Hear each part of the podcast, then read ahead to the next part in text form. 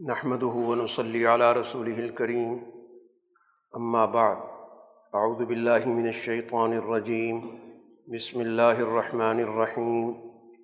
يسألونك عن الأنفال، قل الأنفال لله والرسول. فاتقوا الله وأصلحوا ذات بينكم.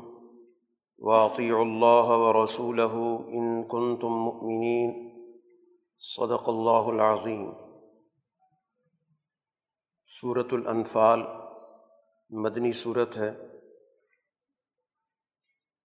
اور مدنی صورتیں در حقیقت اس بات کو بیان کرتی ہیں کہ رسول اللہ صلی اللہ علیہ وسلم نے مدینہ منورہ میں جو معاشرہ قائم کیا، جو نظام آپ نے وہاں پر استوار کیا، جو ریاست بنائی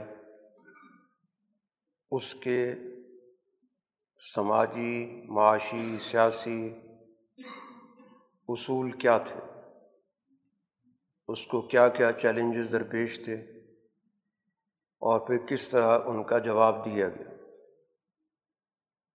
رسول اللہ صلی اللہ علیہ وسلم جب مکہ مکرمہ میں تھے، تو وہاں پر آپ نے ایک بڑی طویل جد و جہد کی۔ بیست کے بعد تیرہ سال۔ یہ بڑی مشکل جد و جہد کے سال تھے۔ تو بہت ساری کشمکش جاری و ساری رہی۔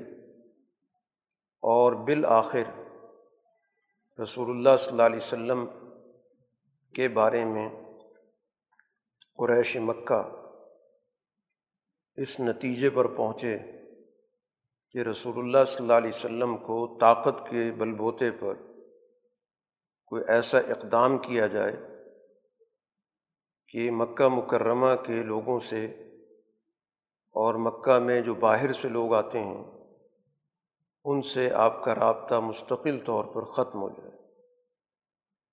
تو اس انتہائی اقدام پر غور و فکر کے لیے دار الندوہ میں، جو ان کا مرکز تھا جہاں پر وہ اپنے بڑے بڑے فیصلے کرتے تھے، وہاں مختلف قبائل کے جو نمائندے تھے، سردار تھے، وہ اس موضوع پر جمع ہوئے کہ رسول اللہ صلی اللہ علیہ وسلم کے بڑھتے ہوئے اثر و رسوخ کو کیسے ختم کیا جائے۔ کیونکہ اس سے پہلے وہ رسول اللہ صلی اللہ علیہ وسلم پر یہ پابندی لگا چکے تھے جب آپ طائف سے واپس تشریف لائے تھے کہ آئندہ آپ نے مکہ کے لوگوں سے کوئی رابطہ نہیں رکھنا۔ یہ قسم کا باقاعدہ آپ پر پابندی کا انہوں نے فیصلہ کیا اور رسول اللہ صلی اللہ علیہ وسلم نے جس آدمی نے آپ کی ذمہ داری قبول کی تھی تو اس کی وجہ سے آپ نے اس کو قبول کر لی۔ پھر آپ کی حکمت عملی یہ بنی کہ ان لوگوں سے رابطے بڑھائے جائیں جو مکہ سے تعلق نہیں رکھتے۔ مکہ میں باہر سے آتے ہیں۔ چنانچہ خاص طور پر حج کے موقع پر گرد و پیش سے لوگ آتے تھے یا اسی طرح مختلف میلے لگتے تھے۔ بازار لگتے تھے، جس میں مکہ کے علاوہ لوگ بھی آتے تھے۔ ان سے آپ کے رابطے بڑھے اور انہیں رابطوں کے نتیجے میں مدینہ کے لوگوں سے رسول اللہ صلی اللہ علیہ وسلم کا رابطہ استوار ہوا اور پھر اس کے نتیجے میں بیت عقبہ ہوئی اور یوں گویا کہ مدینہ کے اندر رسول اللہ صلی اللہ علیہ وسلم کی دعوت کا پھیلاؤ شروع ہو گیا۔ تو یہ ساری خبریں قریش کے علم میں تھیں۔ چنانچہ ان کی یہ میٹنگ ہوتی ہے اور قرآن حکیم نے اس سورہ کے اندر سورہ انفال میں اس کا ذکر بھی کیا۔ سب سے پہلے یہ تجویز پیش ہوتی ہے کہ رسول اللہ صلی اللہ علیہ وسلم کو یہاں سے مکہ سے شہر بدر کر دیا جائے۔ کسی دور دراز علاقے میں بھیج دیا جائے۔ اس علاقے میں ان کی آنے پر ہی پابندی لگا دی جائے۔ تو نہ وہ اس علاقے میں ہوں گے، نہ یہاں کے لوگوں سے رابطہ ہوگا۔ اور اس طرح گویا کہ ہمارا مسئلہ حل ہو جائے گا۔ تو اس مجلس میں ایک قبیلے کا سربراہ، وہ در حقیقت ابلیس تھا جو اس قبیلے کے سردار کی صورت میں موجود تھا۔ وہ نجد سے آیا ہوا ایک سردار، بظاہر لگ رہا تھا، لیکن وہ اصل میں ابلیس تھا۔ اس نے اس تجویز کو مسترد کر دیا اس نے کہا کہ یہ کوئی معقول تجویز نہیں ہے۔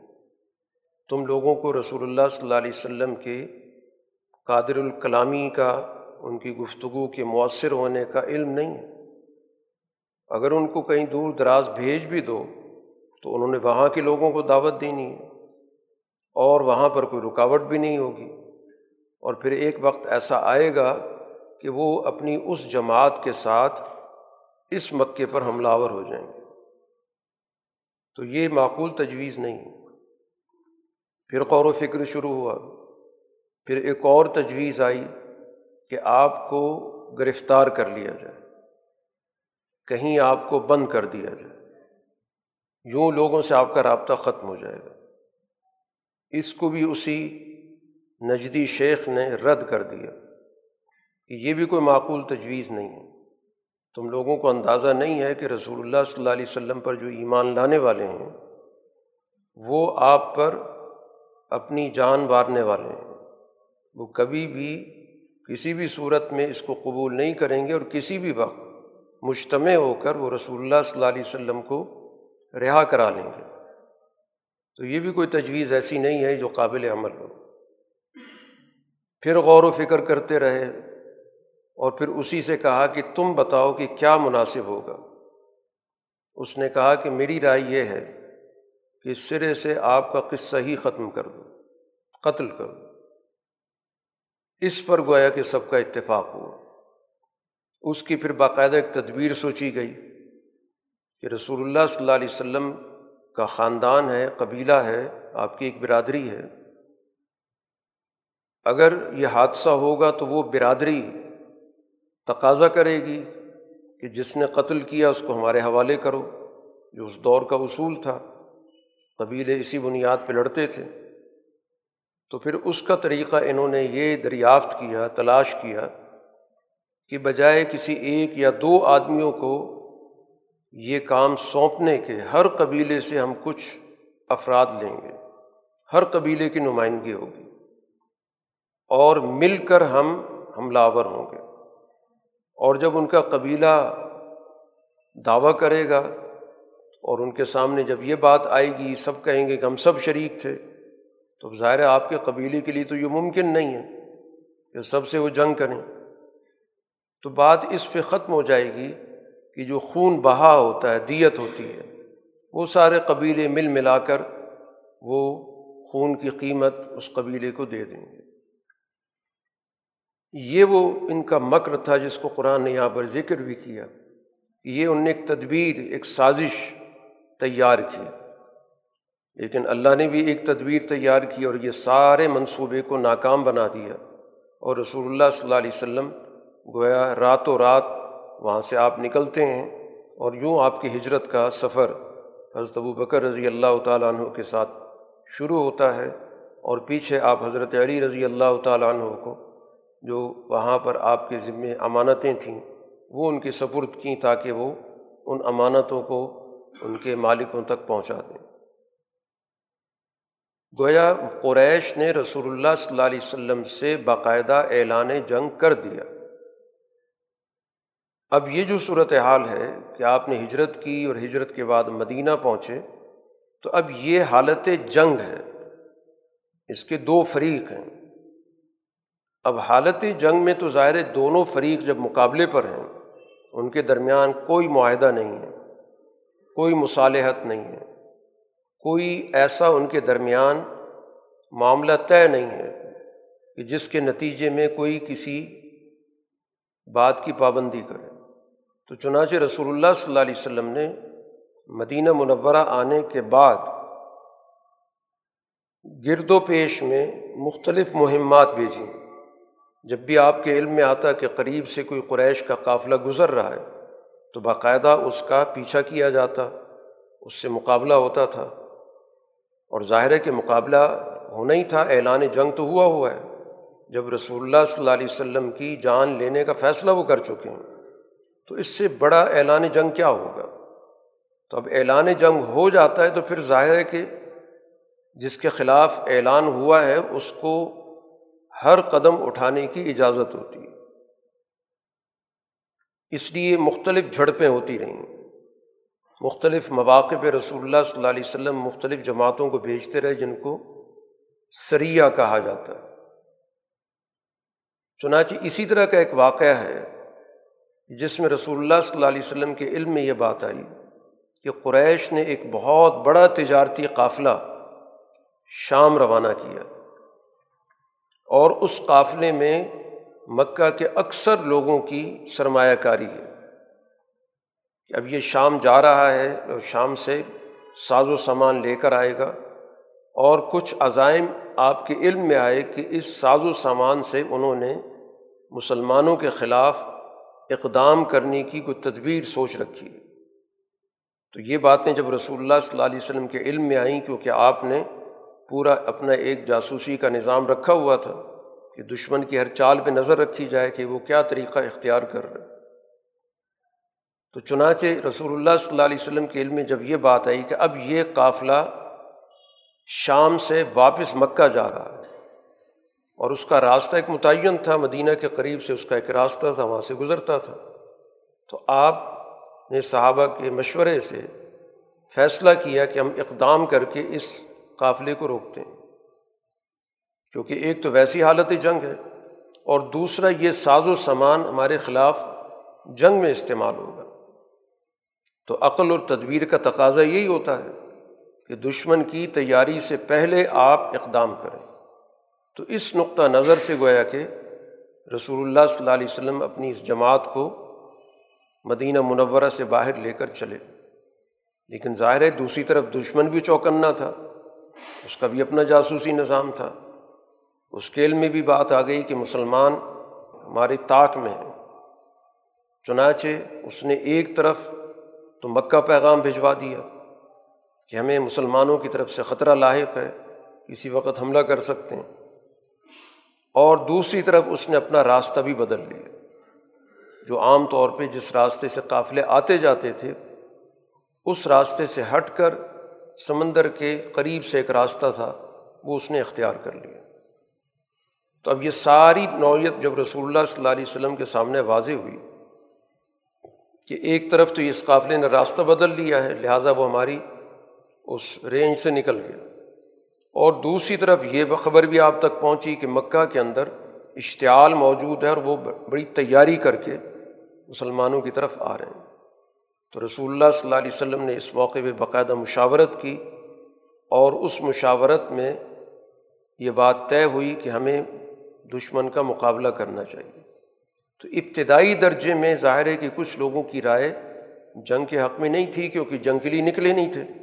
وہ تیاری تھی نہیں جو باقاعدہ ایک جنگ کے لیے کی جاتی ہے۔ جو تیاری تھی بس وہ اتنی تھی کہ ہم نے اس بڑے قافلے کو روکنا۔ تو جس کی وجہ سے فطری طور پر کچھ لوگوں کے دلوں میں ہچکچاہٹ موجود تھی۔ قرآن حکیم نے اس صورح کے اندر اس کا بھی ذکر کیا۔ بہرحال جنگ ہوئی اور جنگ کے نتیجے میں مسلمانوں کو فتح حاصل ہوئی اور ایک بڑی مقدار دشمن کے مال کی مسلمانوں کے قبضے میں آئی۔ اب یہ سوال تھا کہ یہ جو مال ہے، اس کی نوعیت کیا ہوگی؟ اس پہ کس کا حق ہوگا؟ اس پہ ظاہر مختلف آرا آئیں۔ تو یہ آیات جو شروع کی سورہ کی ہیں وہ اسی حوالے سے ہیں۔ یس کان الانفال، کہ آپ سے سوال کر رہے ہیں کہ یہ جو مال غنیمت ہے، اس کی اب کیا نوعیت ہوگی؟ اس کے ساتھ کیا کیا جائے؟ کس کو ملے گا؟ کون حقدار ہوگا؟ تو ایک اصولی بات بتا دی گئی کہ یہ جو بھی مال ہے بنیادی طور پر اللہ اور اللہ کے رسول کا۔ انہوں نے فیصلہ کرنا۔ کسی کے ذہن میں یہ نہ آئے کہ یہ ہمارا حق ہے، یا ہم نے اس میں زیادہ کام کیا، یا زیادہ محنت کی، یا زیادہ جد وجہد کی، تو ہمیں ملنا چاہیے یا زیادہ ملنا چاہیے۔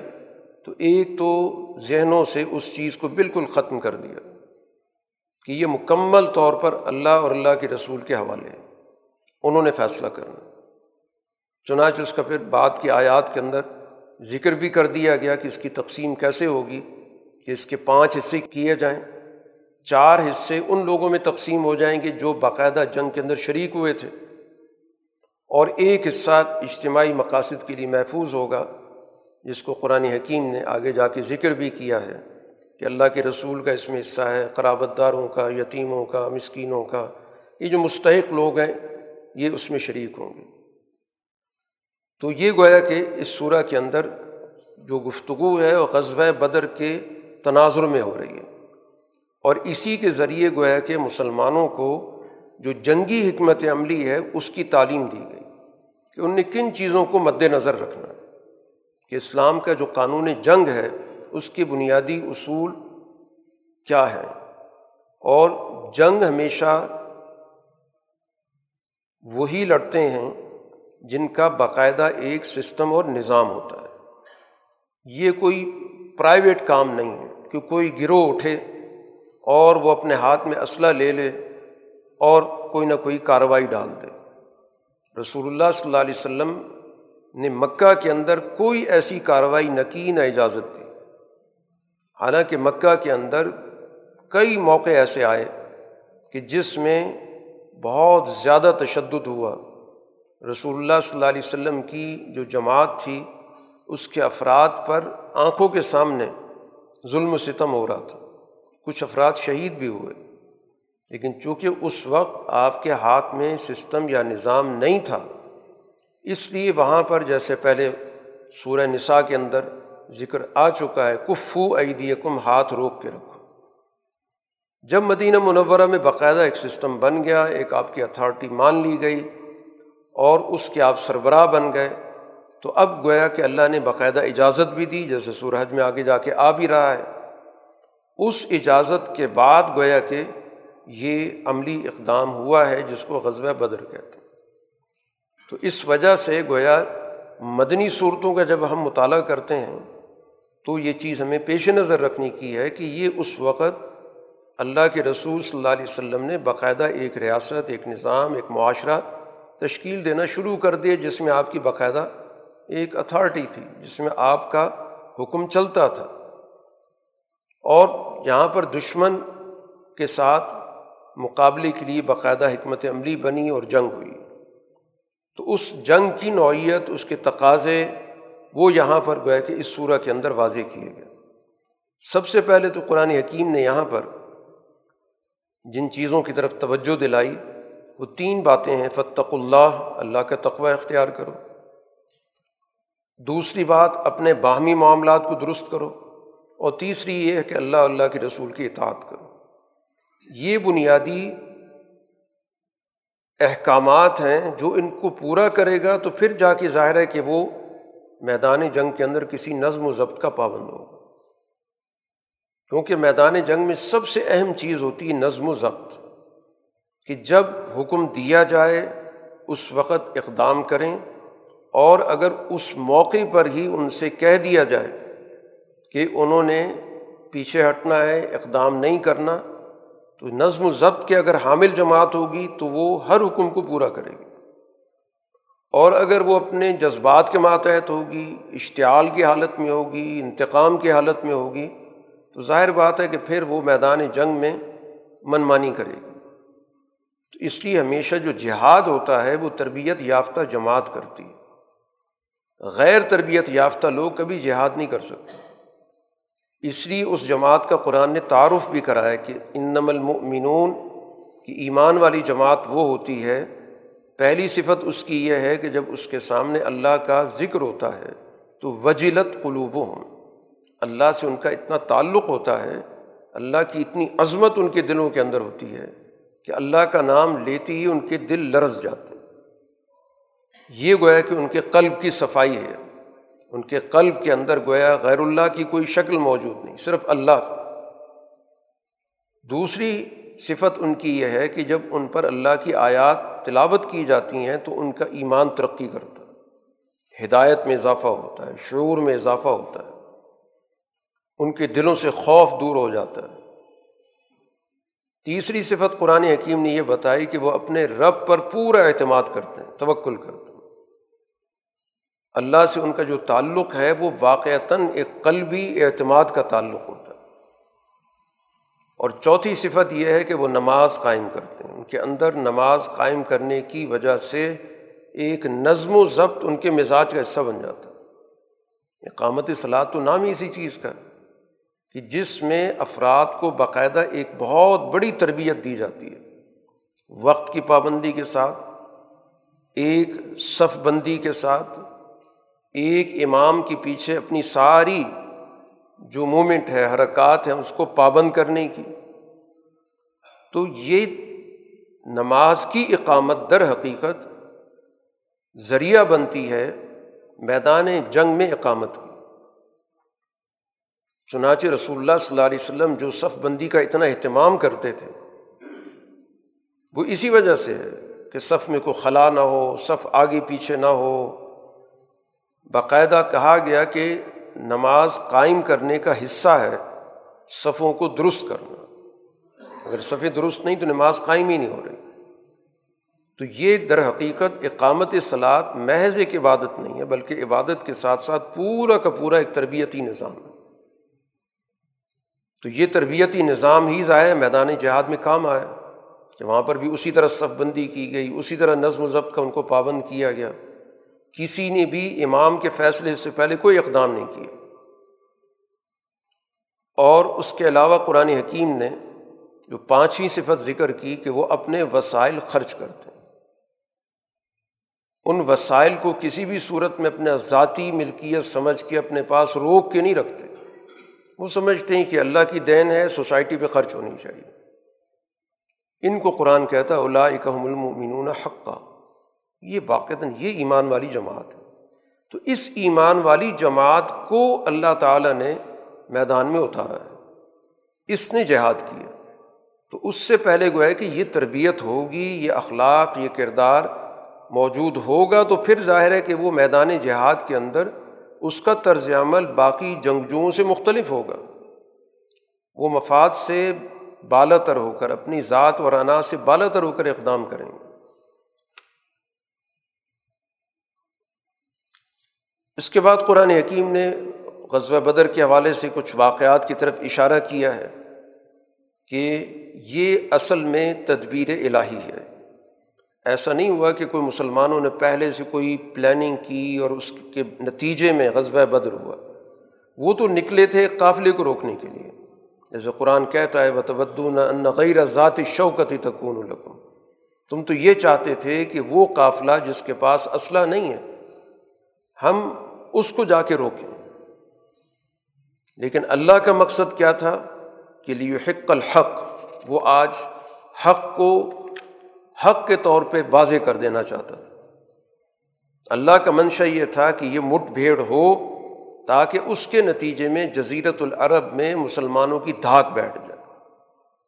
ابھی تک تو یہ سمجھا جا رہا تھا کہ یہ کچھ لوگ ہیں جو مکہ سے نکل آئے ہیں، فرار ہو کے انہوں نے مدینہ میں پناہ لے رکھی۔ لیکن اس بدر کے واقعے کے بعد باقاعدہ تسلیم کیا جانے لگا کہ جزیرت العرب کے اندر ایک اور سیاسی قوت موجود ہے۔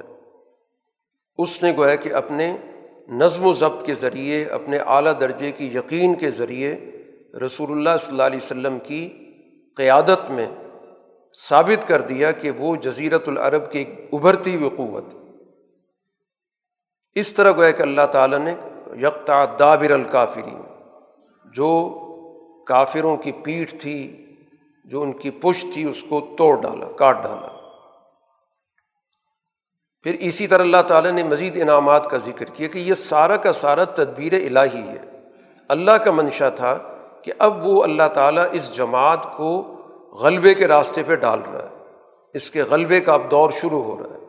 تو اس کے لیے ضروری تھا کہ دشمن پر باقاعدہ روپ قائم ہو اور گرد و پیش کے جو دیگر قبائل ہیں، ان پر بھی بات واضح ہو جائے کہ اب طاقت کا محض ایک مہور نہیں ہے کہ قریش جس طرف ہوں گے طاقت ادھر ہوگی، بلکہ اب جزیرت العرب کے اندر ایک اور طاقت پیدا ہو چکی۔ چنانچہ اسی کے نتیجے میں بہت سارے پھر بعد کے کئی قبائل نے مسلمانوں کے ساتھ معاہدات بھی کیے، باوجود اس کے کہ وہ اپنے کفر اور شرک کے عقیدے پر بھی موجود تھے، لیکن سماجی اور سیاسی طور پر انہوں نے مسلمانوں کے ساتھ تعلقات قائم کرنے کو زیادہ مفید خیال کیا۔ تو یہ سارے نتائج ہیں غزوہ بدر کے۔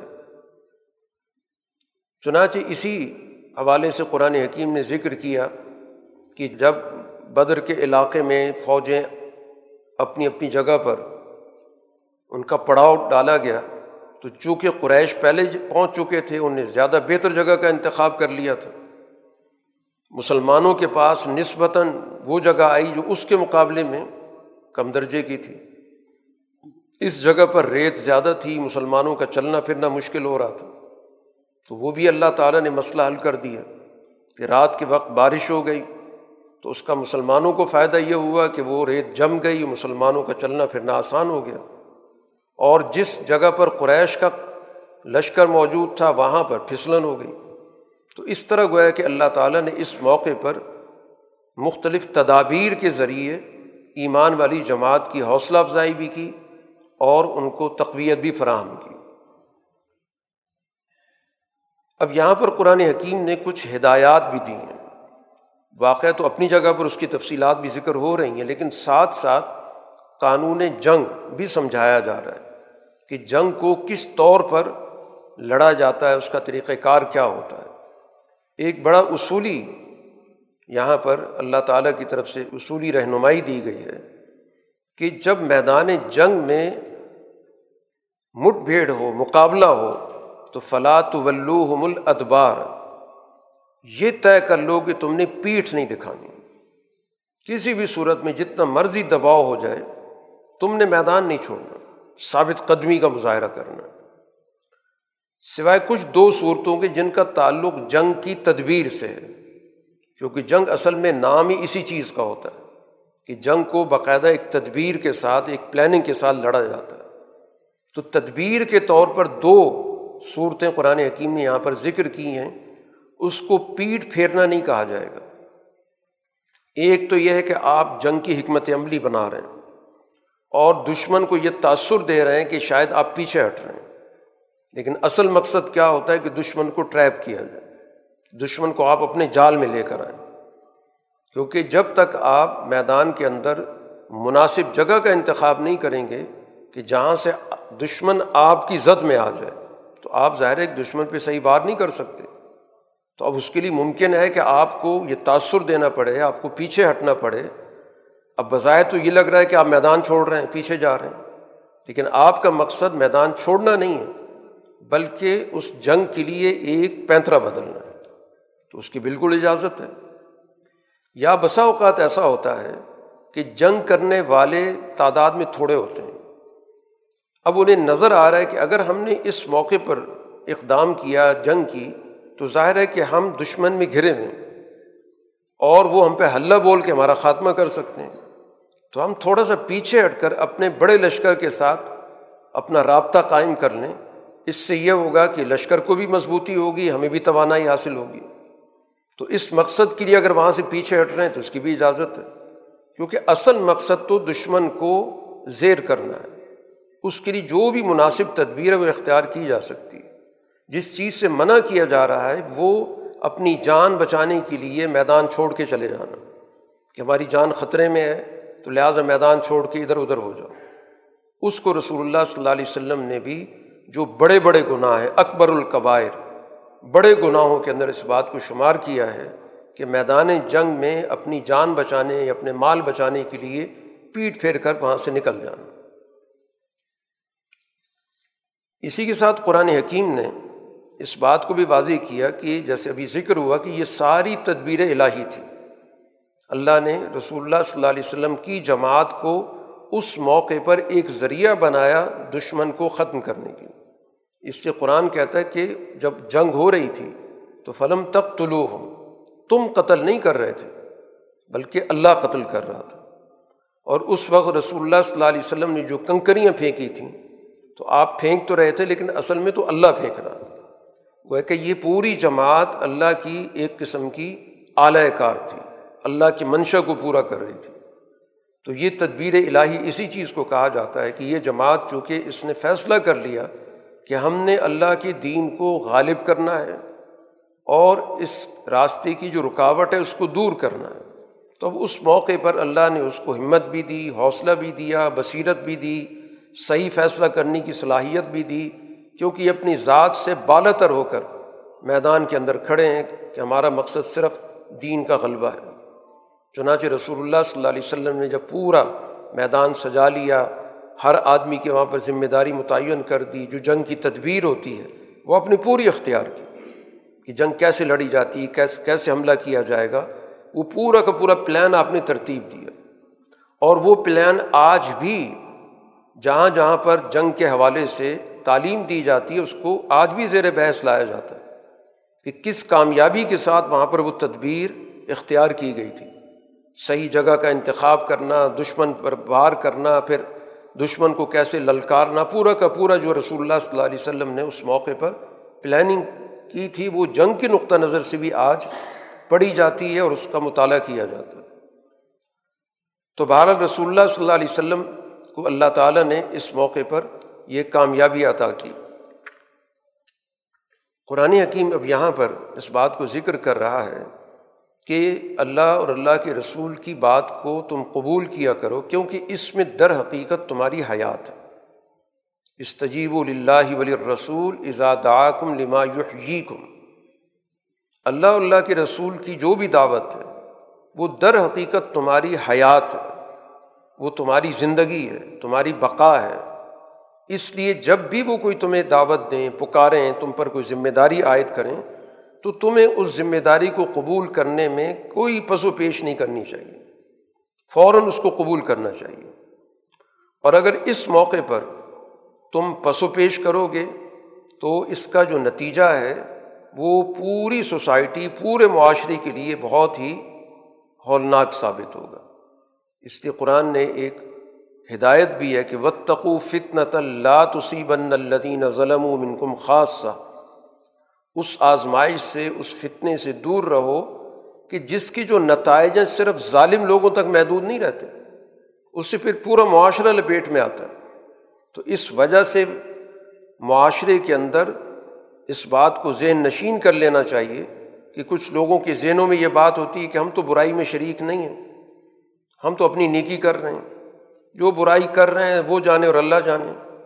قرآن یہ کہتا ہے کہ اگر تم لوگوں نے اس کے خلاف مزاحمت نہیں کی، اپنا کردار ادا نہیں کیا، تو پھر وہ عذاب صرف ان چند لوگوں پر نہیں آئے گا، پوری سوسائٹی پر آئے گا۔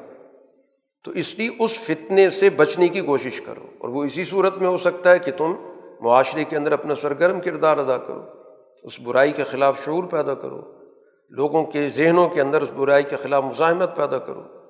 اور پھر اگر تمہارے ہاتھ میں ایک نظام موجود ہے، معاشرے کی قیادت موجود ہے، تو پھر ایک منظم کردار ادا کرو، ایک عملی کردار ادا کرو۔ قرآن حکیم نے ایک اور ہدایت دی کہ یا یو الزین آمن لا تخون اللہ ور رسول کہ خیانت سے اپنے آپ کو بچاؤ۔ اللہ کے ساتھ خیانت، اللہ کے رسول کے ساتھ خیانت، اپنے باہمی معاملات میں، امانتوں میں خیانت۔ کیونکہ انسان کا اس دنیا کے اندر اللہ کے ساتھ بھی معاہدہ ہے۔ اللہ کے رسول کے ساتھ بھی معاہدہ ہے اور انسانوں کے باہمی معاہدات بھی۔ اس کو امانت سے تعبیر کیا جاتا ہے۔ امانت کا مطلب یہ ہوتا ہے کہ جس میں آپ کسی پر اعتماد کرتے ہیں اور اس کے جواب میں وہ آپ پہ اعتماد کرتا ہے۔ تو جب اللہ کا نام لیا ہے، اس کی توحید کا اقرار کیا ہے، تو اب گویا تمہیں اللہ نے ایک امانت سونپی ہے۔ اللہ کے رسول کی رسالت کا اقرار کیا، اب تمہارے پاس اللہ کے رسول کی امانت ہے اور وہ یہ دین ہے۔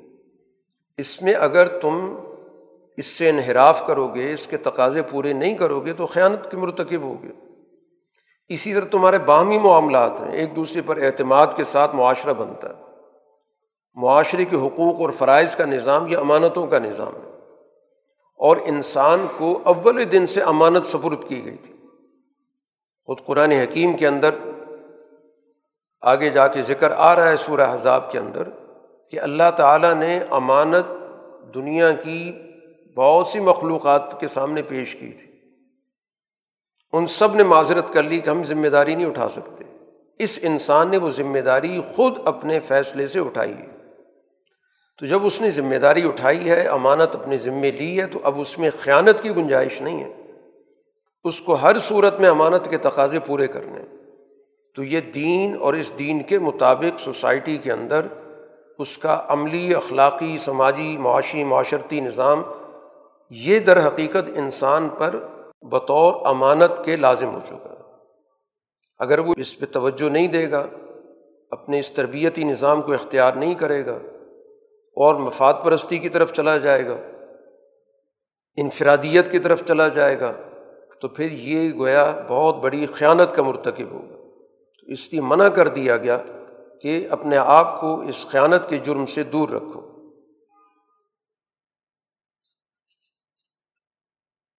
آگے چل کر قرآن حکیم نے اسی واقعے کا ذکر کیا جس کا ہم پہلے ذکر کر چکے ہیں، جو رسول اللہ صلی اللہ علیہ وسلم کے بارے میں، جس کے نتیجے میں آپ نے ہجرت کی تھی اور جو بھی اس موقع پر انہوں نے سازش تیار کی تھی، اس کی تفصیلات ذکر کی پھر یہاں پر قرآن حکیم ایک اور چیز بتاتا ہے کہ یہ جو ان کے ساتھ بدر کے موقع پر ہوا ہے، ان کی کمر ٹوٹی ہے، اس سے پہلے یہ خود اللہ سے دعا کرتے تھے۔ بلکہ جب ان کا یہ لشکر مکہ سے روانہ ہوا بدر کی طرف، تو باقاعدہ بیت اللہ میں جا کے انہوں نے دعا بھی کی تھی۔ قرآن حکیم اس کا ذکر بھی کرتا ہے کہ انکان حاضہ ہو الحق من عندک فم تر علینہ حجارت امین السما کہ اللہ اگر یہ دین سچا ہے تو ہم پر پتھروں کی بارش نازل کر۔ یا ہمیں کوئی دردناک عذاب دے دے۔ یہ باتیں وہ رسول اللہ صلی اللہ علیہ وسلم کی مکہ موجودگی میں بھی کرتے تھے۔ اس وقت تو قرآن نے بتایا کہ رکاوٹ یہ تھی کہ اللہ کے رسول مکہ میں موجود ہیں۔ تو اس لیے آپ کی موجودگی میں تو عذاب نہیں آ سکتا تھا۔ کیونکہ وہاں پر آبادی مخلوط ہے، مسلمان بھی وہاں پر رہتے ہیں اور قریش کے کافر بھی رہتے ہیں۔ اس لیے کہا گیا کہ جو کچھ بھی یہ کہہ رہے ہیں، اس وقت تو نہیں ہوگا جب تک آپ موجود ہیں۔ لیکن جو ہی آپ وہاں سے نکلیں ہجرت کی ہے، تو پھر تو ظاہر ہے کہ دونوں جماعتیں الگ الگ ہو گئی اور پھر بالآخر وہ بدر میں پہنچے اور ان پہ عذاب آ گیا۔ یہ تو مخصوص واقعہ ان کے ساتھ تھا۔ ایک اور چیز قرآن حکیم نے وہ بھی اصول کے درجے میں ذکر کی کہ وما کان اللہ معذب ہوں وہم یس عذاب کو ٹالنے کا ایک طریقہ یہ ہے کہ کوئی بھی قوم اپنے اعمال کو درست کر لیتی ہے اپنے طرز عمل کو درست کر لیتی ہے اپنے گزشتہ طرز عمل کو ترک کر دیتی ہے اس پہ اسے ندامت ہو جاتی ہے وہ توبہ کر لیتی۔ ہے تو پچھلے جتنی بھی جرائم ہیں وہ اللہ تعالیٰ معاف کر دیتا ہے۔ اس کی بنیاد پر اسے سزا نہیں دے گا۔ گویا قوموں کے پاس اصلاح کا، اپنے آپ کو درست کرنے کا موقع اور مہلت موجود ہوتی ہے۔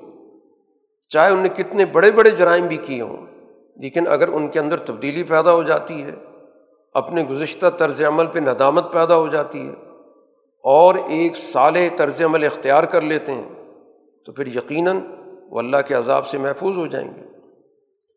اب ان لوگوں کے پاس بیت اللہ تو موجود ہے، لیکن اس بیت اللہ کے پاس رہ کر طرز عمل ان کا کیا ہے؟ قرآن حکیم نے کہا کہ مکا ان وطس دیا بیت اللہ کے پاس ان کا کام کوئی عبادت کرنا نہیں ہوتا۔ وہاں پر تالیاں پیٹتے ہیں، سیٹیاں بجاتے ہیں۔ تو بیت اللہ کے ساتھ ان کا تعلق جو احترام کا ہے وہ بھی موجود نہیں ہے۔ تو اس لحاظ سے گویا کہ ان کی بڑی بھرپور فرد جرم ہے۔ کسی بھی پہلو سے دیکھیں تو یہ کسی بھی حوالے سے اس قابل نہیں بنتے کہ ان کو اللہ کے عذاب سے کسی طرح چھٹکارا ملے۔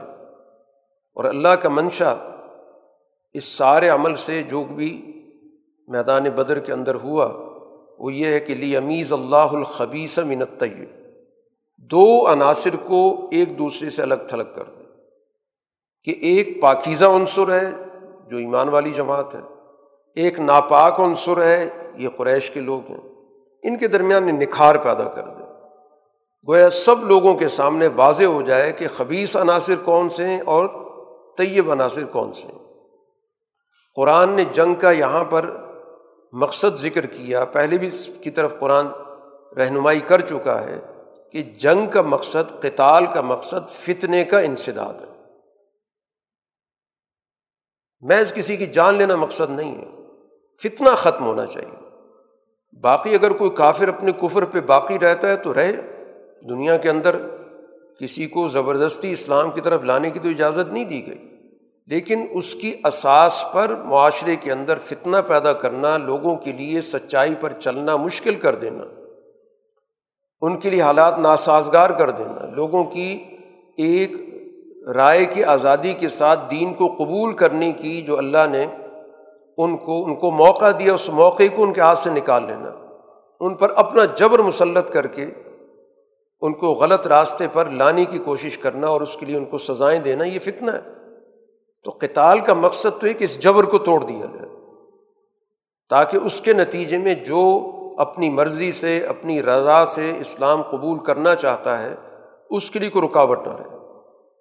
جو نہیں کرنا چاہتا اس پہ کوئی جبر بھی نہیں ہے۔ تو اصل مقصد فتنے کا خاتمہ ہے۔ قتال کا مقصد جبراً کسی کو کلمہ پڑھوانا نہیں ہے۔ قرآن بار بار جہاں پر بھی اس موضوع پہ ذکر کرتا، اسی لفظ کا ذکر کرتا۔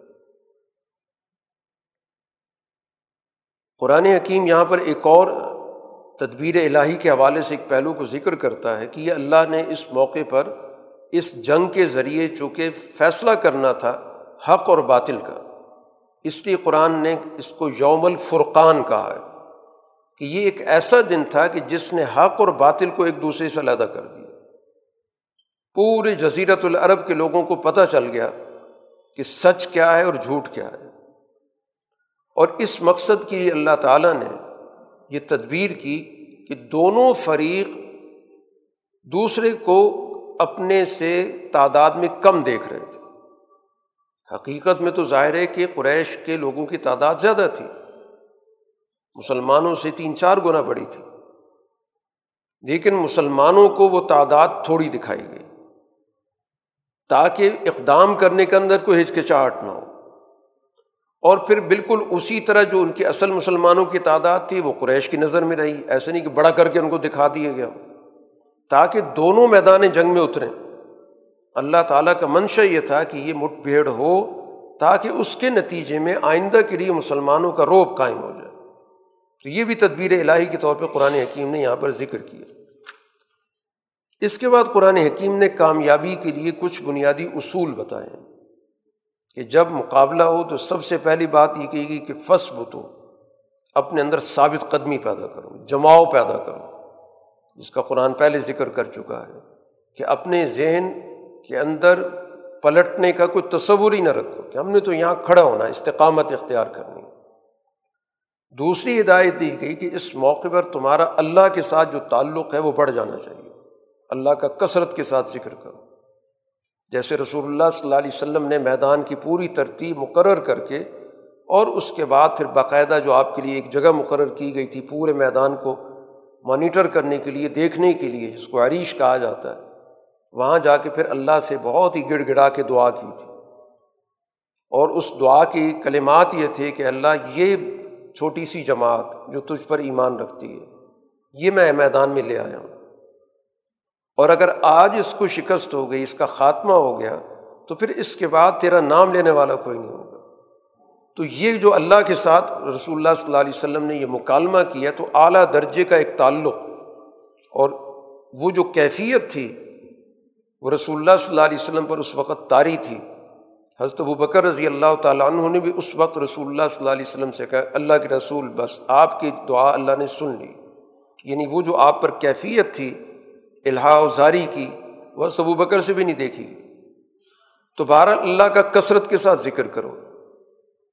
تیسری چیز قرآن حکیم نے بتائی کہ اللہ اللہ کے رسول کی اطاعت۔ میدان میں اتر کر بے لگام نہیں ہونا۔ وہاں پر بھی اطاعت، جو کہا جائے گا، کرنا ہے، جس سے روک دیا جائے گا، پیچھے ہٹ جانا ایسا نہیں ہے جو دنیا کہتی ہے کہ جی میدان کے اندر، جنگ کے اندر تو ہر کچھ چیز جائز ہوتی ہے۔ جو مرضی کرتے پھرو، کوئی اصول نہیں ہوتا۔ دین یا قرآن کہتا نہیں، اس کا بھی اصول ہوتا۔ وہاں پر بھی اللہ اللہ کے رسول کی اطاعت تم پر لازم ہے، جو چیز ناجائز ہے، وہ وہاں بھی ناجائز ہے۔ چوتھی چیز قرآن حکیم نے کہا کہ آپس میں تنازع نہیں ہونا چاہیے۔ وہاں پر آپس میں اگر تمہارے درمیان کوئی رسا کشی شروع ہو گئی، تو پھر فتف شلو تم پست ہمت ہو جاؤ گے۔ تمہارا روب ختم ہو جائے گا۔ تو ایسے موقع پر اپنے درمیان بھرپور اتفاق اور اتحاد رکھو۔ پانچواں حکم دیا گیا اس برو صبر سے کام لو۔ ظاہر جنگ ہے، مشکلات بھی پیش آئیں گی۔ دباؤ بھی ہوگا۔ تو ایسے موقع پر جو بھی مشکل پیش آ رہی ہے، کسی بھی صورت میں، تو پوری طرح صبر سے کام لو، کسی طرح تھوڑ دل مت لو۔ دل کے اندر کوئی ایسی کیفیات مت لاؤ کہ جس کے نتیجے میں تم میدان کے اندر ٹھہر نہ سکو۔ چھٹا حکم یہ دیا گیا کہ میدان میں ان لوگوں کی طرح مت نکلو کہ جو بڑے اکڑتے ہوئے اور لوگوں کو حقیر سمجھتے ہوئے اور ریاکاری کے طور پر کہ آج ہم اپنی بہادری کا مظاہرہ کریں گے۔ آج ہمارے پاس بڑی طاقت ہے، بڑا اسلحہ ہے۔ یہ جو رویہ ہے، یہ درست نہیں۔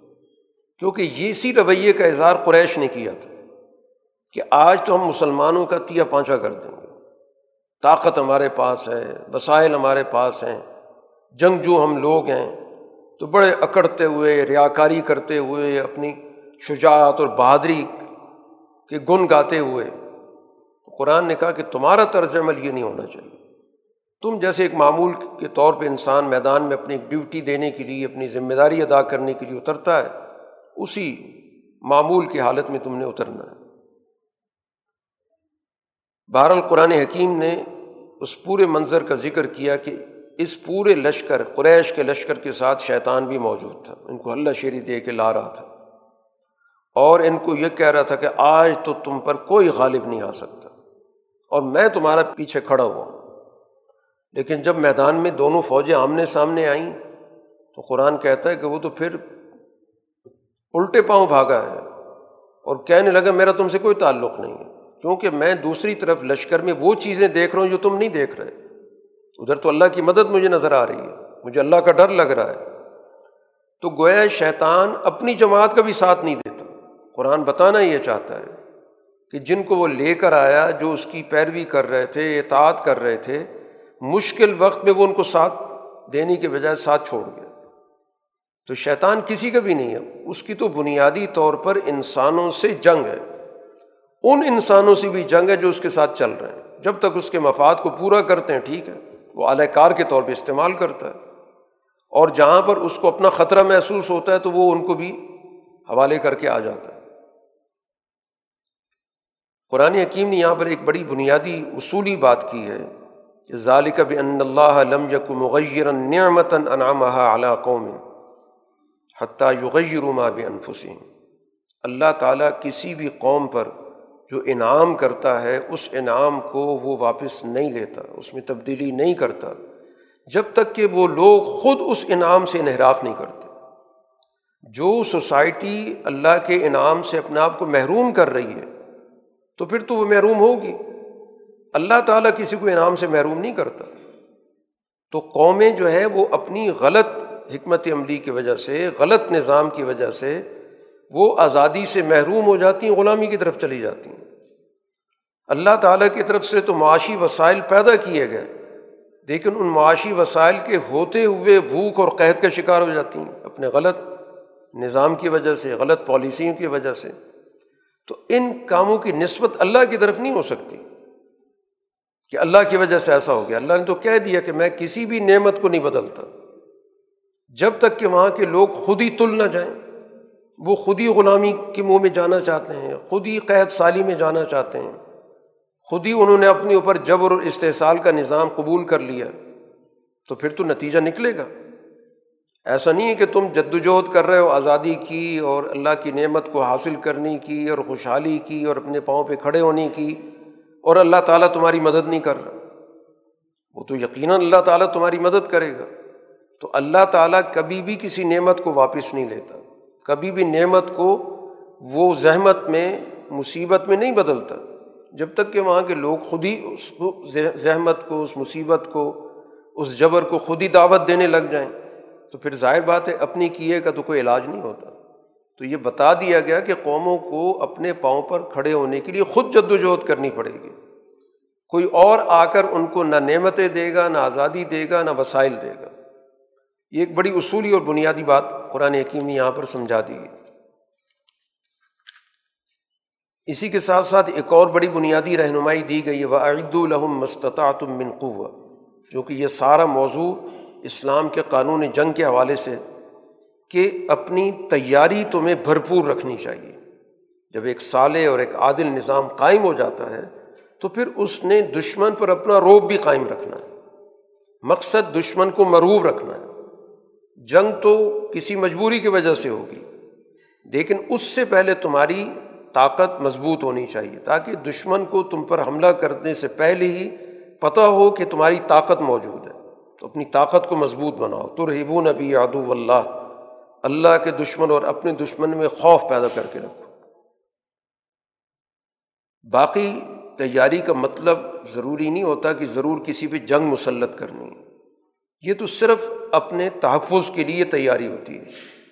اگر مقابل فریق تمہارے ساتھ صلح کرنا چاہتا ہے وہ انجناح لسلم وہ پیشکش کرتا ہے کہ مصالحت کرنا چاہتے ہیں۔ تو کہا گیا کہ ٹھیک ہے، تم بھی مصالحت کرو۔ یہ نہیں کہ تم ان پہ جنگ مسلط کرنا شروع کر دو یا کہو کہ چونکہ یہ کمزور ہیں، اس لیے ہم سے مصالحت کی بات کر رہے ہیں۔ قرآن صرف تیاری کی بات کرتا ہے، اس لیے کہ دشمن پر روب رہے۔ باقی اگر دوسرا فریق جنگ کی بجائے مصالحت کرنا چاہتا ہے، تو تمہیں فجن اخلا اس پیشکش کو قبول کرو۔ اور غیر ضروری وسوسوں میں نہ پڑھو بتوکل اللہ پہ بھروسہ کرو۔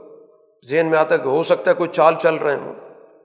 تو اس لیے ہم مصالحات ہی نہیں کرتے، کہا اللہ پہ اعتماد کرو۔ باقی یہ کہ اچھی طرح جانچ پرکھ لو کہ ان کی پیشکش کا مقصد کیا ہے۔ وہ اپنی جگہ پر۔ لیکن جنگ بذات خود مقصد نہیں ہے۔ قرآن نے کہا، اگر وہ تمہیں دھوکہ دینا چاہتے ہیں تو اللہ کافی ہے۔ اللہ پہ اعتماد کرو۔ اور پھر اس کے بعد جو اللہ تعالیٰ نے ذکر کیا کہ ہو الزی ایدا کا بنسری و کہ معاشرے کے اندر جو معاشرے کی اجتماعی طاقت ہوتی ہے، یہ بہت بڑی اللہ کی مدد ہوتی ہے۔ اللہ تعالیٰ تائید دیتا ہے دو چیزوں سے، ایک تو براہ راست اپنی مدد اور دوسرا اس ایمان والی اجتماعیت کے ذریعے۔ یہ بھی ذریعہ ہے اس دنیا کے اندر اللہ کی مدد کا۔ اور پھر اس جماعت کو آپس میں ایک دوسرے سے جوڑ دیتا ہے، ایک تعلق ان میں پیدا کر دیتا ہے۔ یہ اللہ پیدا کرتا ہے، کسی ظاہری سبب سے آپ لوگوں کو اکٹھا نہیں کر سکتے۔ قرآن حکیم نے یہاں پر تناسب کا بھی ذکر کیا کہ ایک وقت میں تناسب یہ رکھا گیا تھا، ایک اور دس کا۔ کہ اگر دشمن جو ہے دس کو نہ بڑھائے تو بھی ان کے ساتھ جنگ کرو۔ پھر اس کے اندر اللہ تعالیٰ نے تخفیف کر دی کہ ایک اور دو کے تناسب تک تم تمہارے اوپر جنگ کرنا تو لازم ہوگا۔ اگر ایک اور دو کا تناسب ہے، دشمن دگنا ہے، تو میدان نہیں چھوڑ سکتے۔ باقی یہ ہے کہ اگر صورت حال ایسی ہے کہ وہاں پر ایک اور دس کا بھی تناسب موجود ہے، تو جنگ کرنے کی پوری گنجائش موجود ہے۔ یہ نہیں کہا جائے کہ جنگ کیوں کی، تعداد زیادہ تھی، تمہیں میدان چھوڑ دینا چاہیے تھا۔ تو یہ دو دو گویا کہ ہمارے سامنے دو انتہائی بتا دی گئی کہ اس کے اندر اندر رہ کر ہر دور کی حکمت عملی تیار ہوگی۔ قرآن حکیم نے یہاں پر ایک بڑی اہم بات کی طرف توجہ دلائی ہے کہ بنیادی طور پر ایمان والی جو جماعت ہے، اس دور کے اندر اس کے ظاہر دو بڑے حصے تھے۔ ایک وہ جو مکہ مکرمہ سے مدینہ ہجرت کر کے آئے، جن کو مہاجرین کہتے ہیں۔ دوسرا حصہ وہ تھا جنہوں نے مدینہ منورہ کے اندر ان ہجرت کرنے والوں کو وسائل مہیا کیے جن کو انصار کہا جاتا ہے۔ ان دو سے مل کے یہ جماعت رسول اللہ صلی اللہ علیہ وسلم کی اس وقت موجود تھی۔ ان کو قرآن نے کہا کہ یہ آپس میں ایک دوسرے کی ولی ہیں، ایک دوسرے کی کا خیال رکھنے والے ہیں، ایک دوسرے کی سرپرست ہیں۔ اس کے علاوہ ایک اور جماعت ہے، اس کا بھی قرآن یہاں پہ تذکرہ کر رہا ہے کہ جو ایمان تو لے کر آئے، لیکن انہوں نے مکہ سے ہجرت نہیں کی۔ حالانکہ اس وقت ہجرت فرض تھی۔ لیکن ان نے اس فرض کو پورا نہیں کیا، ایمان ہے ان کے اندر۔ مسلمان جماعت سے جو مدینہ میں موجود ہے، ان سے کہہ دیا گیا کہ تمہارا ان کے ساتھ کوئی بھی سیاسی اجتماعی رشتہ نہیں ہے۔ اس لیے کہ وہ تمہارے اس عمل، ہجرت کے عمل میں شریک نہیں ہوئے، جو اس وقت ضروری تھی، لازم تھی۔ تو اس وجہ سے تمہارا ان سے اب کوئی تعلق نہیں۔ ہاں صرف ایمان کا رشتہ ہے۔ ایمان کے حوالے سے ہمارے بھائی ہیں، لیکن عملی طور پہ ہم ان کے ساتھ کوئی تعلق نہیں رکھتے۔ کیونکہ انہوں نے وہاں سے اس ہجرت کے عمل کو اختیار نہیں کیا۔ ہاں اگر وہ تم سے مدد مانگتے ہیں کہ ہم مشکل میں پڑ گئے ہم ہم سے تعاون کیا جائے، تو تمہیں مدد کرنی ہوگی۔ کیونکہ اب وہ گویا کہ اس عمل سے باہر نکلنا چاہتے ہیں۔ لیکن اگر وہ تم سے تعاون ایک ایسی جماعت یا ایسی قوم کے خلاف مانگ رہے ہیں جن کے ساتھ تمہارا معاہدہ ہو چکا ہے۔ اور ظاہر اس دور کے اندر معاہدہ مسلمانوں کا کافروں کے ساتھ ہوتا تھا۔ وہ معاہد قوم ہے اور اس معاہد قوم کے خلاف وہ مسلمان جنہوں نے ہجرت نہیں کی اور اب وہ مدد مانگ رہے ہیں کہ ہمیں ان کے خلاف تعاون دو۔ تو قرآن نے کہا کہ نہیں تعاون نہیں ہو سکتا کیونکہ ان کے ساتھ معاہدہ ہے۔ معاہدے کی پاسداری ہر صورت میں ضروری ہے۔ یہ گویا کہ دین ہمیں یہ ایک متوازن فکر اور سوچ دے رہا ہے۔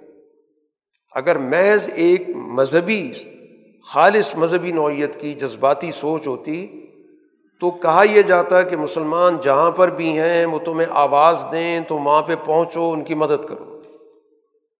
قرآن نے یہاں پہ واضح کر دیا۔ کہ اگر وہ ایسی جماعت کے مقابلے پہ مدد مانگ رہے ہیں جن سے تم نے معاہدہ کر رکھا ہے، کہ ہم نے آپس میں کوئی جنگ نہیں کرنی، تو تم اس معاہدے کے پابند ہو۔ ہاں اگر وہ معاہدہ توڑ دیتے ہیں، پھر تو اور بات ہے۔ لیکن جب تک معاہدہ ان کے ساتھ موجود ہے، تو ہم ان مسلمانوں کی مدد نہیں کر سکتے۔ ایک تو اس وجہ سے کہ انہوں نے اس ہمارے سیاسی، اجتماعی عمل کے اندر شرکت نہیں کی۔ انہیں اپنے آپ کو پہلے ہی علیحدہ رکھا ہوا ہے۔ وہ ہمارے نظام کا، معاشرے کا حصہ ہی نہیں بنے۔ ان کے ساتھ محض ہمارا ایک عقیدے کا تعلق موجود ہے۔ تو اس کے لیے قرآن حکیم نے ہمیں یہ ضابطہ بتا کے بتا دیا کہ ایمان والی جماعت یہ در حقیقت کچھ اصول رکھتی ہے دنیا کے اندر۔ اس نے معاشرہ قائم کرنے کے، معاشرے کے تعلقات کے حوالے سے باقاعدہ ایک ضابطہ رکھا ہوا ہے۔ وہ میں جذباتی بنیادوں پر فیصلہ کرنے والی جماعت نہیں ہے۔ اس کے بعد سورج توبہ ہے سورج برا بھی اس کو کہا جاتا ہے۔ اور اس میں بھی جنگوں کا ذکر آ رہا ہے۔ غزوہ حنین کا ذکر بھی آ رہا ہے، غزوہ تبوک کا ذکر بھی اس کے اندر آ رہا ہے۔ اور اسی طرح یہاں پر جو مکہ فتح ہونے کے بعد کے حالات تھے، ان کا بھی یہاں پہ تذکرہ موجود ہے۔ تو گوئے پچھلی صورت کے مضمون کے ساتھ اس کا ایک تسلسل جڑتا ہے۔ جب رسول اللہ صلی اللہ علیہ وسلم نے مکہ مکرمہ فتح کر لیا سن آٹھ ہجری میں، تو فوری طور پر آپ نے کوئی اقدامات نہیں کیے کہ اگلی حکمت عملی ان لوگوں کے بارے میں جو یہاں پر موجود ہیں اور غیر مسلم ہیں۔ ایک وقت تو ان کو دیا گیا کہ وہ وہاں پر رہیں۔ جب اگلا سال آیا، سن نو ہجری، تو رسول اللہ صلی اللہ علیہ وسلم نے حج کے موقع پر حضرت ابو بکر رضی اللہ تعالیٰ عنہ کو امیر حج بنا کر بھیجا۔ آپ خود تشریف نہیں لے گئے۔ اس کی ایک وجہ یہ تھی کہ اس سال جو حج کا اصل مہینہ تھا، اس میں حج نہیں ہو رہا تھا۔ وجہ یہ تھی کہ زمانہ جاہلیت میں قریش نے مہینوں کے نظام کو درہم برہم کیا ہوا تھا۔ یعنی جو ان کے یہاں مہینے چل رہے تھے، حقیقت میں وہ مہینے تھے نہیں۔ اور یہ اس وجہ سے کیا تھا، اسی صورح کے اندر اس کا ذکر موجود ہے۔ ایک رسم تھی جس کو نسی کہا جاتا ہے۔ یہ رسم یہ تھی کہ چار حرمت کے مہینے تھے جن میں جنگ نہیں ہوتی تھی۔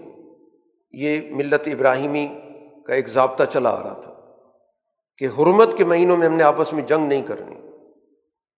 اب ان کی جنگیں ہوتی تھیں مختلف قبیلوں کی۔ تو بسا اوقات جب حرمت کا مہینہ آ جاتا تھا اور انہوں نے جنگ جاری رکھنی ہوتی تھی تو یہ مہینے کا نام بدل دیتے تھے کہ یہ فلاں حرمت والا مہینہ نہیں، یہ فلاں مہینہ جس میں جنگ کی اجازت ہے۔ اس طرح مہینوں کے نظام کو درم برم کیا ہوا تھا۔ تو چنانچہ اس سال حج جو ہو رہا تھا، بظاہر تو ذی الحجہ کا مہینہ تھا، لیکن حقیقت میں وہ ذی الحجہ کا مہینہ نہیں تھا۔ تو رسول اللہ صلی اللہ علیہ وسلم حج کے لیے تشریف نہیں لے کے گئے۔ لیکن چونکہ اجتماع ہونا تھا، مختلف جگہوں سے لوگوں نے حج کے لیے آنا تھا، تو اس لیے حضرت ابوبکر رضی اللہ تعالیٰ عنہ کو امیر حج بنا کر بھیجا، ان کو کچھ ہدایات دیں تاکہ اس موقع پر اس اجتماع میں وہ ہدایات لوگوں تک پہنچائیں۔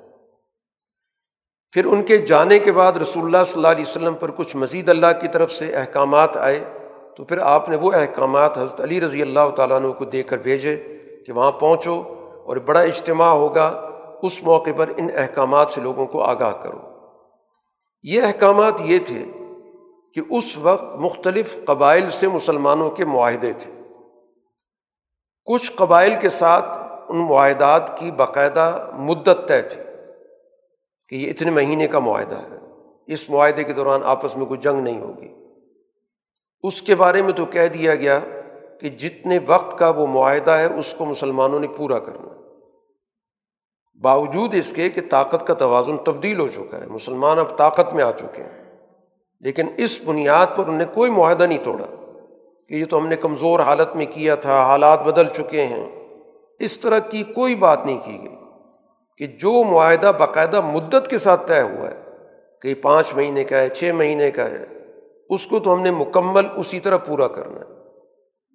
اور جو معاہدات بغیر کسی مدت کے ہوئے ہیں، ہمارا آپس میں معاہدہ، ہم آپس میں جنگ نہیں کریں گے۔ اس کے لیے قرآن حکیم نے یہاں پر اعلان کر دیا کہ اعلان کر دیا جائے کہ ان سب لوگوں کے لیے صرف چار مہینے کی مہلت ہے۔ فصیح و فل ارد اربات اشور چار مہینے تم چل پھر سکتے ہو۔ چار مہینے کے بعد تمہیں فیصلہ کرنا ہے، اگر جزیرت العرب میں رہنا ہے، تو پھر مسلمانوں کی ملت میں شامل ہو جاؤ۔ اور اگر شامل نہیں ہونا چاہتے، تو پھر یہاں سے کہیں اور چلے جاؤ۔ کیونکہ یہ مرکزی علاقہ ہے، یہ مسلمانوں کا مرکز ہے۔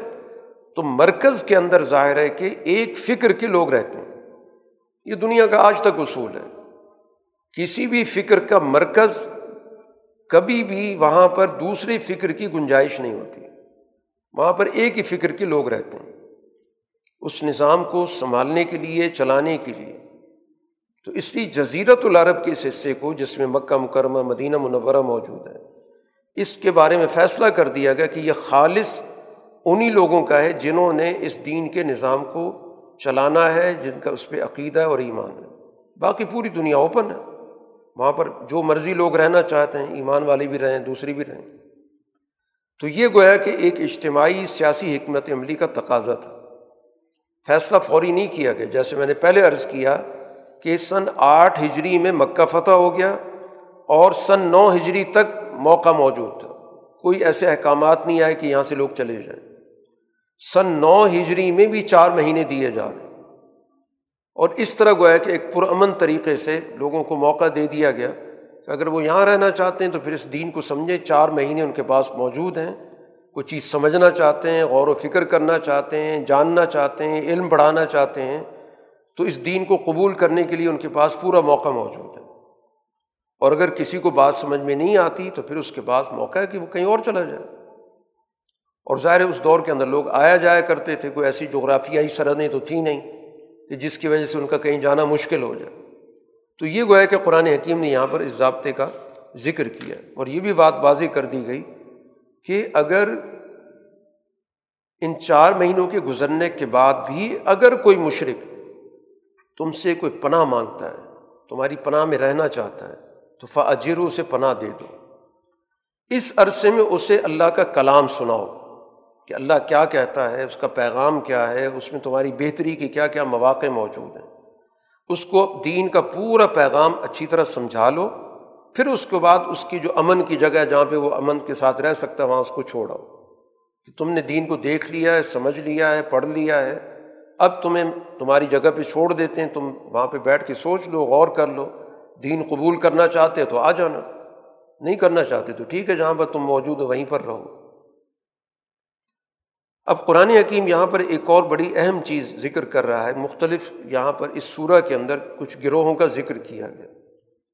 ایک وہ قوت ذکر کی گئی جو سوسائٹی کے اندر تمام برائیوں کی جڑ ہوتی ہے، مرکز ہوتی ہے۔ ایک اس جماعت کا ذکر کیا گیا جو مذہب کے نام سے مذہب کا حلیہ بگاڑ دیتی ہے۔ ایک وہ ہیں جو مذہب کو مفادات کے لیے استعمال کرتے ہیں۔ ان ساروں کی تفصیلات اس صورح کے اندر ذکر ہو رہی ہے اب یہاں پر قرآن حکیم نے جنگ کے حوالے سے کہ ہر کافر سے جنگ نہیں ہو رہی۔ قرآن کے واضح الفاظ ہیں فقاتلو امت القفر کفر کی لیڈرشپ سے جنگ ہوتی ہے۔ جو لوگوں کو گمراہ کرتی ہے، جو مفاد پرست ہوتی ہے۔ اس کی طاقت توڑی جاتی ہے۔ عام کافر تو ان کے دھوکے میں ہوتا ہے۔ ان کی پیچھے چل رہا ہوتا ہے، مقلد ہوتا ہے۔ تو قرآن حکیم نے جنگ کا فوکس بھی طے کر دیا کہ جب میدان جنگ میں اترو گے تو پھر اس طاقت کو ٹارگیٹ کرو، جو اس سارے منصوبے کی ذمہ دار ہوتی ہے۔ جو لوگوں کو دھوکہ دے کے میدان میں لے آتی ہے، ان کے جذبات بھڑکا کے، غلط بیانی کر کے، دھوکہ دے کے۔ اوپر والے لوگ جو ہیں وہ ذمہ دار ہوتے ہیں، کیونکہ ان کے مفادات خطرے میں ہوتے ہیں۔ اس لیے وہ دین کے نام سے، وطن کے نام سے لوگوں کے جذبات بھڑکا کے اپنے ساتھ ملا لیتے ہیں۔ تو اس لیے قرآن نے کہا کہ ان لوگوں کی پہچان ہونی چاہیے ان نہ لا ایمان ان کے قسموں کا بھی کوئی اعتبار نہیں۔ جب تک یہ اپنے ارادوں سے باز نہیں آئیں گے، ان سے جنگ جاری رہے گی۔ اب اس دنیا کے اندر اللہ تعالیٰ کے عذاب کا ایک نظام رہا ہے، قرآن جس کا پہلے بھی ذکر کرتا ہے۔ پچھلی قوموں کے اندر عذاب کی نوعیت اور تھی۔ جیسے قرآن ذکر کرتا ہے، کہیں پہ زلزلے کا ذکر کیا، کسی جگہ پر طوفان کا ذکر کیا، کسی جگہ زمین دھسنے کا ذکر کیا۔ اب رسول اللہ صلی اللہ علیہ وسلم کی دنیا میں آ جانے کے بعد سزا کا نظام ایمان والی جماعت کے ذمے کیا گیا۔ قاتل یعذب ہم اللہ بھی اللہ تعالیٰ تمہارے ہاتھوں سے ان کو سزا دے گا۔ اب دنیا کے اندر عذاب الہی اس طرح نہیں آئے گا۔ جس طرح پچھلی قوموں میں فاصل لوگوں پر مفسدین پہ آتا رہا ہے۔ اب ایمان والی جماعت اگر اللہ پہ ایمان رکھنے والی ہوگی، تربیت یافتہ ہوگی با کردار ہوگی، منظم ہوگی، اور وہ اپنا کوئی اجتماعی کردار ادا کرنے کے لیے آمادہ ہوگی، تو پھر اس کے ذریعے مجرموں کو سزا ملے گی۔ یہ قرآن حکیم نے گویا کہ ایک ضابطہ بتا دیا۔ اس لیے اس انتظار میں رہنا کہ ان مفصدوں پر کوئی اوپر سے عذاب آ جائے یا نیچے سے عذاب آ جائے، تو یہ اللہ تعالیٰ کا جو ضابطہ ہے یا سنت ہے، اس کے خلاف ہے۔ ضابطہ بتا دیا گیا۔ اسی صورت میں اللہ تعالیٰ ان کو اپنی مدد سے محروم کرے گا، تمہیں غلبہ عطا کرے گا۔ اور تمہارے دلوں کے اندر جو بھی ان کے خلاف ماضی میں ان کے کرتوتوں کی وجہ سے انتقام ہے، تو اس کی تسلی اسی طرح ہی ہوگی کہ تم نے اقدام کرنا ہے۔ اور اس طبقے کے خلاف کرنا ہے جو ان مسائل کا ذمہ دار ہے۔ ہر آدمی سے کوئی جنگ نہیں ہوگی۔ جب ان کی طاقت ٹوٹ جائے تو پھر اس کے بعد تم نے کوئی انتقام بھی نہیں لینا۔ اگر وہ اپنے ہتھیار ڈال دیتے ہیں، اطاعت قبول کر لیتے ہیں، تو ظاہر ہے پھر ان کی اطاعت کو مان لیا جائے گا۔ ان کو ان کے حقوق دیے جائیں گے۔ قرآن حکیم ایک حقیقی مذہب اور رسمی مذہب کا بھی موازنہ کرتا ہے۔ کہ مذہب کا عنوان تو پہلے بھی رہا ہے، حضور صلی اللہ علیہ وسلم جب تشریف لائے تو مذہب موجود تھا، لا مذہب معاشرہ نہیں تھا۔ بیت اللہ موجود تھا، اس کے مجاور موجود تھے۔ مسجد حرام کی دیکھ بھال ہوتی تھی، حاجیوں کا خیال رکھا جاتا تھا۔ اور اس بنیاد پہ وہ دعویٰ کرتے تھے کہ ہم صحیح مذہب پہ چل رہے ہیں۔ تو قرآن حکیم نے اس کا تجزیہ کیا کہ صحیح نظریے سے محروم کوئی بھی رسمی عمل کرنے سے مذہب کے تقاضے پورے نہیں ہوتے۔ سب سے پہلے تو عقیدہ، نظریہ، سوچ درست ہونی چاہیے۔ اور اس نظریے اور سوچ کے لیے اپنے اندر قربانی دینے کا جذبہ ہونا چاہیے۔ یہ رسمی مذہب کبھی بھی اس کے مقابلے پر نہیں آ سکتا۔ تو رسول اللہ صلی اللہ علیہ وسلم کا اور آپ کی جماعت کا مقابلہ مذہبی لوگوں سے ہی ہوا، جو رجت پسند قسم کے مذہبی لوگ تھے، جو معاشرتی طور پر دین کی تعلیمات کے منکر تھے۔ کچھ رسومات کو لے کر ان نے اپنا تشخص بنا رکھا تھا کہ ہم بیت اللہ کے مجاور ہیں، مسجد حرام کو چلا رہے ہیں، حاجیوں کی دیکھ بھال کرتے ہیں۔ تو اس طرح کی رسمی نیکیاں سوسائٹی کے اندر کبھی بھی نتیجہ خیز نہیں ہوتی جب تک کہ جو دین کا ایک متحرک نظریہ ہے جو معاشرے کے تمام مسائل کو حل کرنے کا ہے، جو انسانوں کی اخلاق کو درست کرنے والا ہے، ان کے اندر تبدیلی پیدا کرنے والا ہے، ان کو اس دنیا کے اندر واقعتاً اللہ کا بندہ بنا کر ان سے کام لینے والا ہے۔ تو اس لیے قرآن ذکر کرتا ہے کہ مشرقین کو اس بات کا استحقاق نہیں کہ مسجدوں کو آباد کیے ہوئے ہیں، مسجدوں کا خیال رکھتے ہیں، مسجدوں کی صفائی کرتے ہیں، مسجدوں پہ رنگ و روغن کرتے ہیں۔ یہ ان کا کام ہی نہیں ہے۔ جب ان کا نظریہ ہی خراب ہے، تو صرف مسجدوں کو سنبھال کے بیٹھے رہنا کہ مسجد تو آج دنیا کے اندر کتنی جگہوں پہ مساجد کو محفوظ رکھا ہوا ہے۔ آثار قدیمہ کے طور پر ان کی دیکھ بھال بھی ہوتی ہے، ان پہ خرچے بھی کیے جاتے ہیں، وہ سیاحت کی جگہیں بھی بنی ہوئی ہیں۔ تو مسجد تو اس کام کے لیے نہیں ہے۔ مسجد تو ایک نظریے سے جڑی ہوئی ہے۔ جب وہ نظریے کا وہاں پر ذکر ہی کوئی نہیں ہے، اس نظریے کے لیے وہ عمارت یا وہ جگہ استعمال ہی نہیں ہوتی۔ تو ظاہر بات ہے کہ جو اس کا اصل مقصد ہے وہ فوت ہو گیا۔ اس لیے قرآن حکیم نے کہا کہ مساجد کی اصل آبادی ایمان والی جماعت کے ہاتھ میں ہوتی ہے۔ جو نماز قائم کرتی ہے، زکوٰۃ کا نظام قائم کرتی ہے، اور قرآن نے اس کے ساتھ ایک اور صفت ذکر کی ہے کہ جن کے دلوں میں اللہ کے علاوہ کسی کا خوف نہیں ہوتا۔ جو سوسائٹی سے خوف زدہ لوگ ہوں گے، وہ مسجد کو کیا بات کریں گے؟ جو تاغوت سے خوف زدہ ہوں گے، وہ مسجدوں کو کیا بات کریں گے؟ تو قرآن نے یہ صفات بیان کی ہیں کہ مسجد انہیں لوگوں کے ہاتھوں سے آباد ہوگی جن کے اندر یہ صفات موجود ہوں گی۔ اگر مسجد کا نظام چلانے والے ان صفات سے محروم ہیں، تو وہ پھر محض ایک رسم ہے۔ رسمی طور پہ ایک مسجد موجود ہے یا اس کا ایک نظام چل رہا ہے۔ اس لیے قرآن حکیم نے کہا کہ یہ حاجیوں کی دیکھ بھال کرنا، ان کے لیے پانی کا بندوبست کرنا، ظاہر کے حجات کا پورا اکرام کیا جاتا تھا۔ اسی طرح مسجد حرام پہ خرچہ بھی کیا کرتے تھے۔ قرآن کہتا ہے، کیا یہ اعمال اس ایمان کے برابر ہو سکتے ہیں جو اللہ پر ایمان لاتا ہے، آخرت پر ایمان رکھتا ہے، پھر اپنے ساری زندگی اللہ کی لیے وقف کر دیتا ہے، جد وجہد کرتا ہے؟ تو صحیح عقیدے اور صحیح نظریے کے ساتھ جد وجہد کرنے والی جماعت، اور دوسری طرف یہ رسمی عمل کر رہی ہے، کچھ تھوڑا بہت یہ نیکی کے کام کر لیے، دونوں برابر ہو سکتے ہیں؟ لا یستبون عند اللہ۔ اللہ کے دونوں برابر نہیں ہیں۔ اور وجہ اس کی یہ ہے کہ یہ ظالم لوگ ہیں۔ باقی سارے اعمال ان کے ظلم کے ہیں۔ سوائے ان کی ایک دو نیکیوں کو نکال دیں، باقی تو ان کا سارا کا ساری معاشرت ظلم پر مبنی ہے۔ ان کی سیاست ظلم پر مبنی ہے۔ اللہ اللہ دل قوم ظالمی ایسے ظالم لوگوں کو اللہ تعالیٰ کو ہدایت پہ نہیں چلاتا۔ ان کا تو سب جب تک وہ ظلم سے نہیں پیچھے ہٹیں گے، تو ان کو رہنمائی کیسے ملے گی؟ پہلے ان کے ظلم کا خاتمہ ہوگا، وہ ظلم سے پیچھے ہٹیں گے، تو پھر اللہ تعالیٰ ان کے لیے ہدایت کے راستے کھولے گا۔ اسی کے ساتھ ساتھ ایک اور قرآن حکیم نے رہنمائی بھی دے دی ہے کہ تمہارے جتنے بھی قریبی تعلقات ہوں، اگر وہ تمہارے ساتھ صحیح نظریے پر نہیں ہیں، کفر کے نظریے پر ہیں، تو ٹھیک ہے، وہ تمہارے نصب کے لحاظ سے ماں باپ بھی ہوں گے، بھائی بہن بھی ہوں گے، لیکن جب بنیادی نظریے کا ہی اختلاف ہے، کفر اور ایمان کا اختلاف ہے، تو پھر ان کے ساتھ تعلق کیسے ہو سکتا ہے؟ دنیاوی حقوق اپنی جگہ پر ہوں گے، قرآن ان کا انکار نہیں کر رہا۔ قرآن نے تو باقاعدہ کہہ رکھا ہے۔ کہ جو تمہارے رشتے دار ہیں، والدین ہیں، ان کے حقوق ادا کرو۔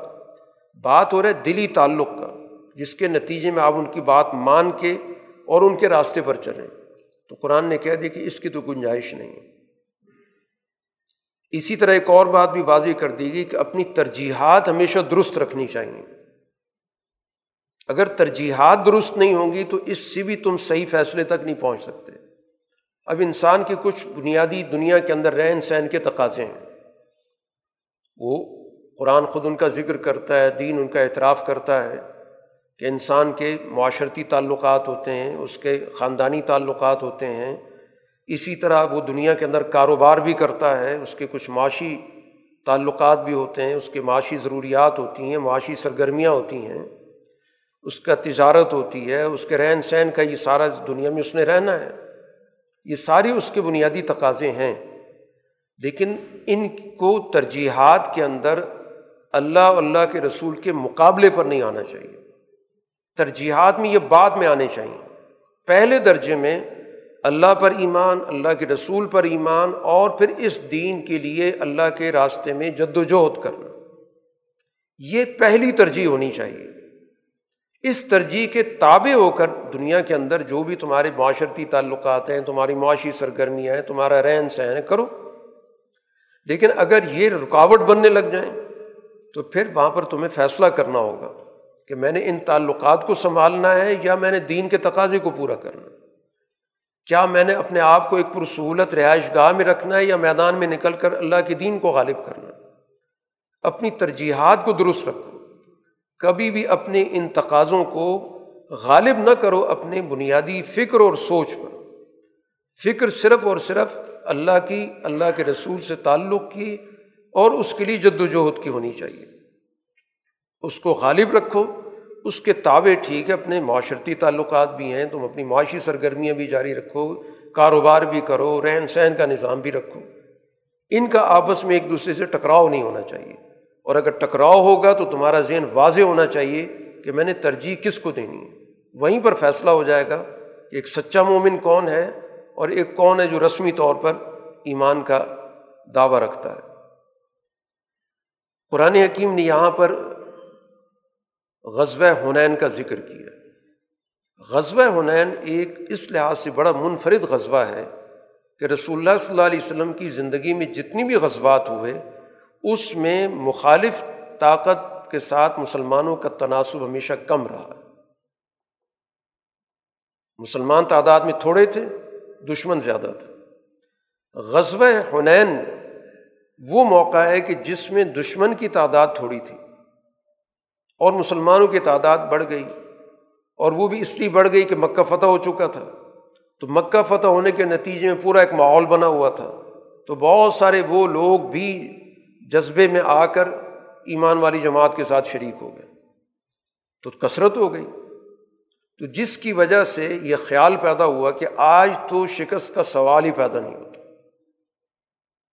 کیونکہ انہوں نے اس بات سے فیصلہ کیا کہ طاقت، افرادی طاقت ہمارے پاس زیادہ ہے۔ لیکن ظاہر دشمن نے بڑی شدید مزاحمت کی۔ بڑی پلاننگ کے ساتھ تیر انداز وہ لوگ تھے۔ وادی میں مختلف جگہوں میں تیر انداز انہوں نے کھڑے کر دیے۔ اور جب وہاں سے لشکر گزرا ہے تو تیر اندازی ہوئی۔ تو جس کی وجہ سے یہ جو نئے نئے لوگ آئے تھے، وہ سارے ظاہر پلٹ گئے۔ صورت حال دیکھی انہوں نے، بھگدڑ مچ گئی۔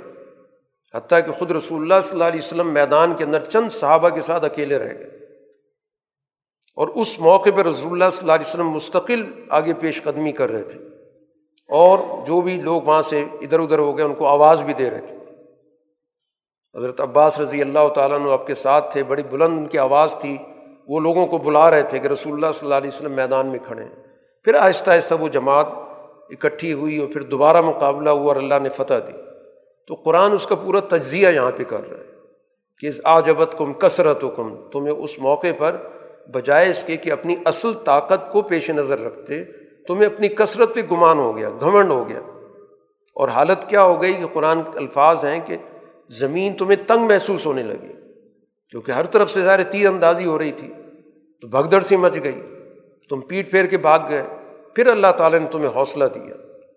تو قرآن سمجھانا یہ چاہتا ہے کہ دنیا کے اندر جو طاقت کا توازن ہے، وہ محض کثرت سے طے نہیں ہوتا۔ اس کے اپنے اصول ہیں۔ جن اصولوں پر قائم رہ کر مسلمانوں نے پہلی جنگیں لڑی ہیں۔ وہ ان کے اندر ایک نظم و ضبط تھا۔ تو نظم و ضبط جب ٹوٹے گا تو اس کا نقصان ہوگا۔ اب ظاہر یہ جو نئے لوگ آئے تھے، یہ ابھی تربیت کے عمل میں پوری طرح شریک ہی نہیں ہوئے تھے۔ وہ تو محض ایک جذبے کے اندر آ کر ایک ماحول بن گیا وہ سب سارے ساتھ چل پڑے تھے۔ تو جب ظاہر جب میدان میں بھگدڑ مچتی ہے تو پھر سارے لوگ اس سے متاثر ہوتے ہیں۔ وہ تو پھر نوعیت ہی ایسی بن جاتی ہے۔ تو جس کی وجہ سے گویا کہ یہ صورت حال تبدیل ہوئی تھی، تو اس لیے قرآن نے اس چیز کی طرف تنبی بھی کی ہے اور رہنمائی بھی کی ہے۔ کہ تمہیں اس بنیاد پر کبھی نہیں سوچنا چاہیے۔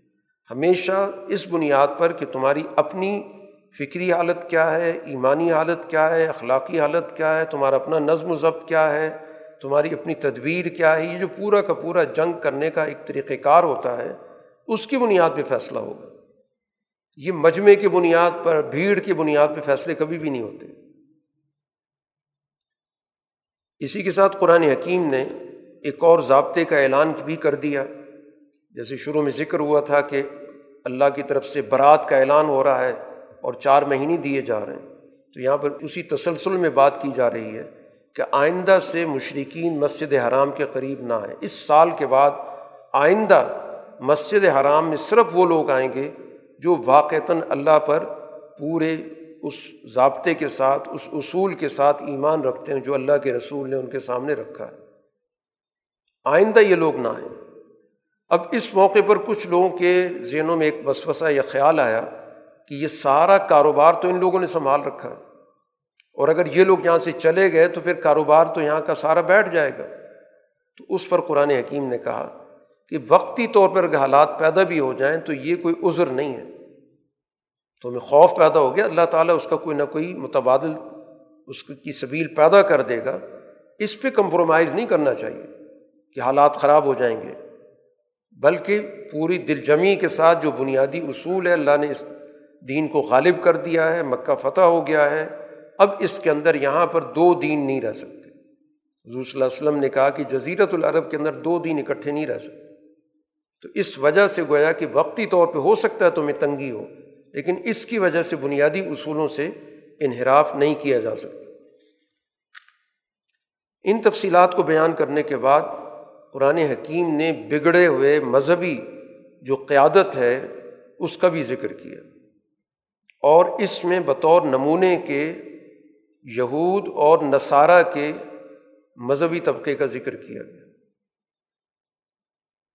صحیح معاشرے کی رہنمائی کرنے کے دو بنیادی ذمہ دار طبقات ہوتے ہیں۔ ایک اہل علم ہوتے ہیں جو لوگوں کو صحیح معلومات دیں۔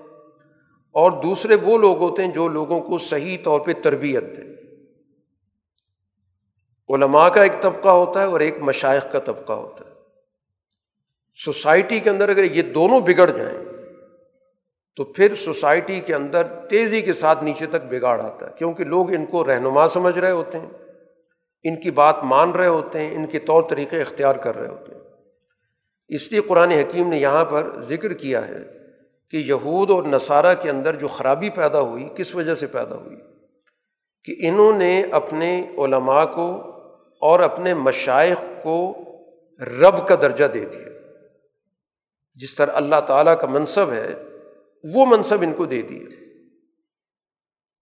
یہ جب آیت نازل ہوئی، تو ایک صحابی تھے جو عیسائیت سے مسلمان کے ہوئے تھے ادی بن حاتم۔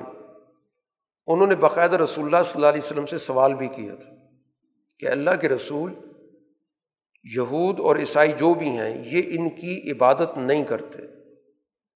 رب ماننے کا مطلب وہ یہ سمجھے کہ باقاعدہ ان کے سامنے جھکتے ہوں، سجدہ کرتے ہوں، ان سے مانگتے ہوں۔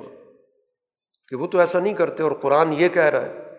تو رسول اللہ صلی اللہ علیہ وسلم نے ان سے سوال کیا، پوچھا کہ یہ بتاؤ کہ اگر وہ کہہ دیں کہ فلاں چیز حلال ہے تو کیا یہود و نصارہ اس کو حلال سمجھتے ہیں؟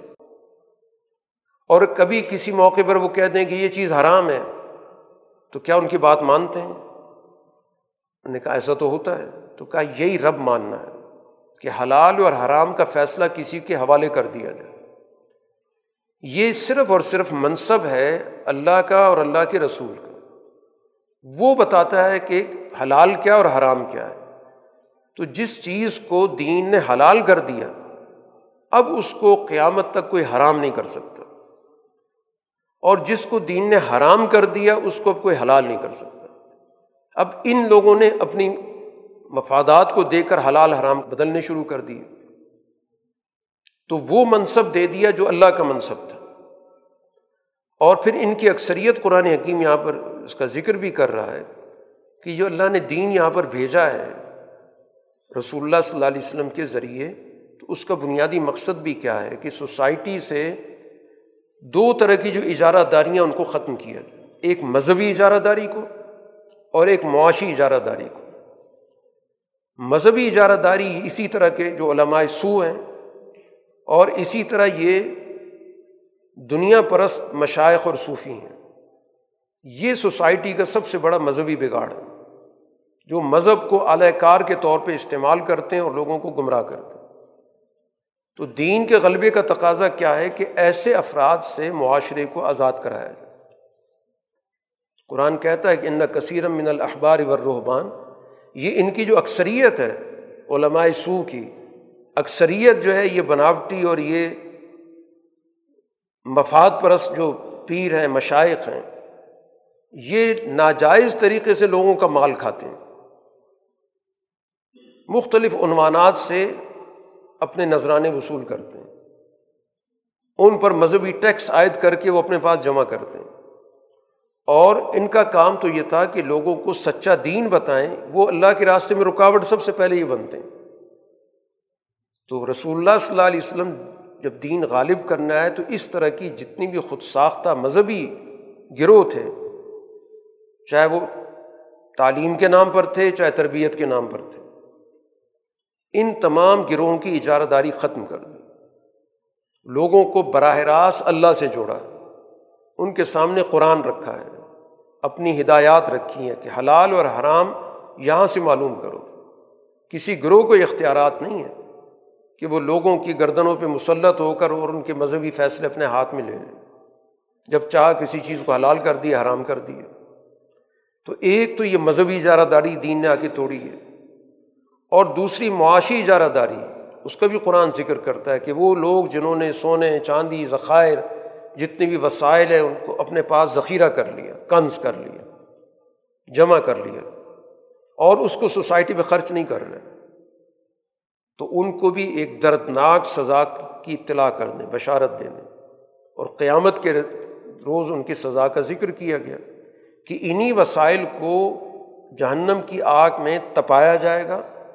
اور ان کے چہروں کو بھی، ان کی پیشانی کو بھی داغا جائے گا۔ اور اسی طرح ان کے پہلو کو بھی داغا جائے گا، ان کی پیٹھوں کو بھی داغا جائے گا۔ اور کہا جائے گا حاضہ ماکنس تم لے انفسی کو یہ وہ وسائل ہیں جو تم نے اپنے پاس جوڑ کے رکھے ہوئے تھے۔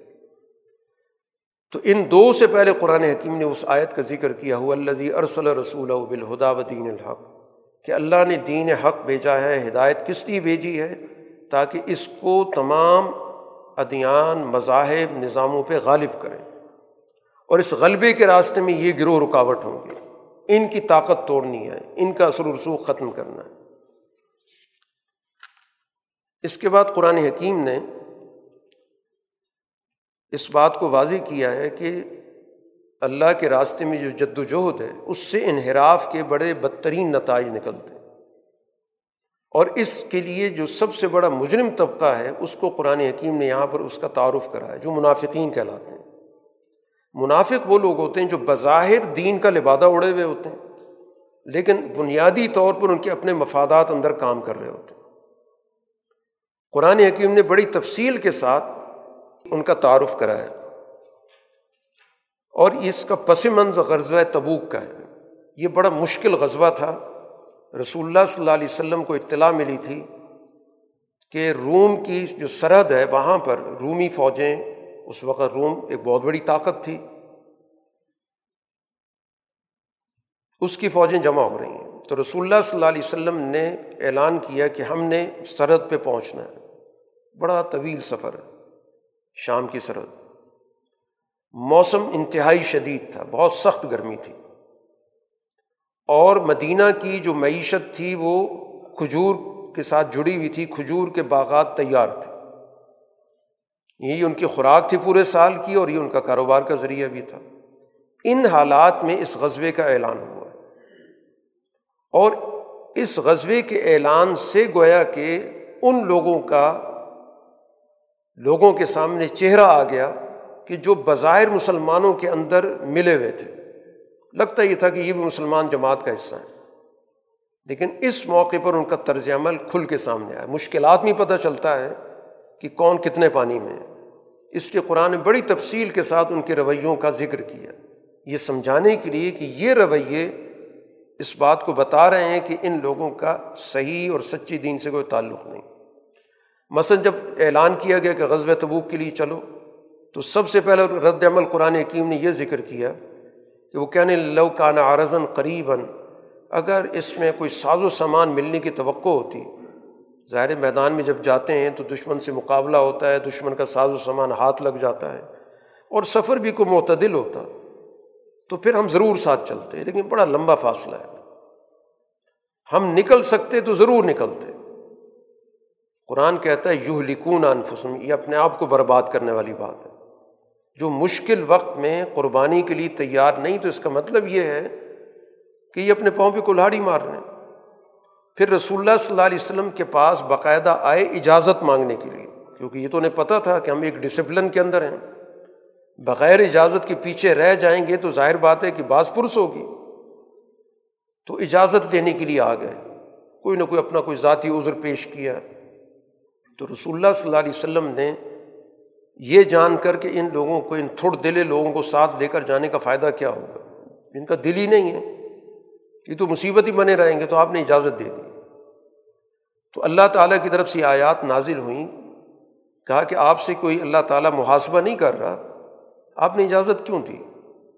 اگر آپ اجازت نہ دیتے تو سچے اور جھوٹے کا پتہ چل جاتا۔ جانا تو انہوں نے تھا نہیں۔ اب تو یہ کہیں گے نا ہم نے اجازت کے ساتھ پیچھے رہ گئے۔ قرآن نے کہا کہ وہ لوگ کبھی آپ سے اجازت نہیں مانگیں گے کہ جو واقعتاً اللہ اور آخرت پر ایمان رکھتے ہیں۔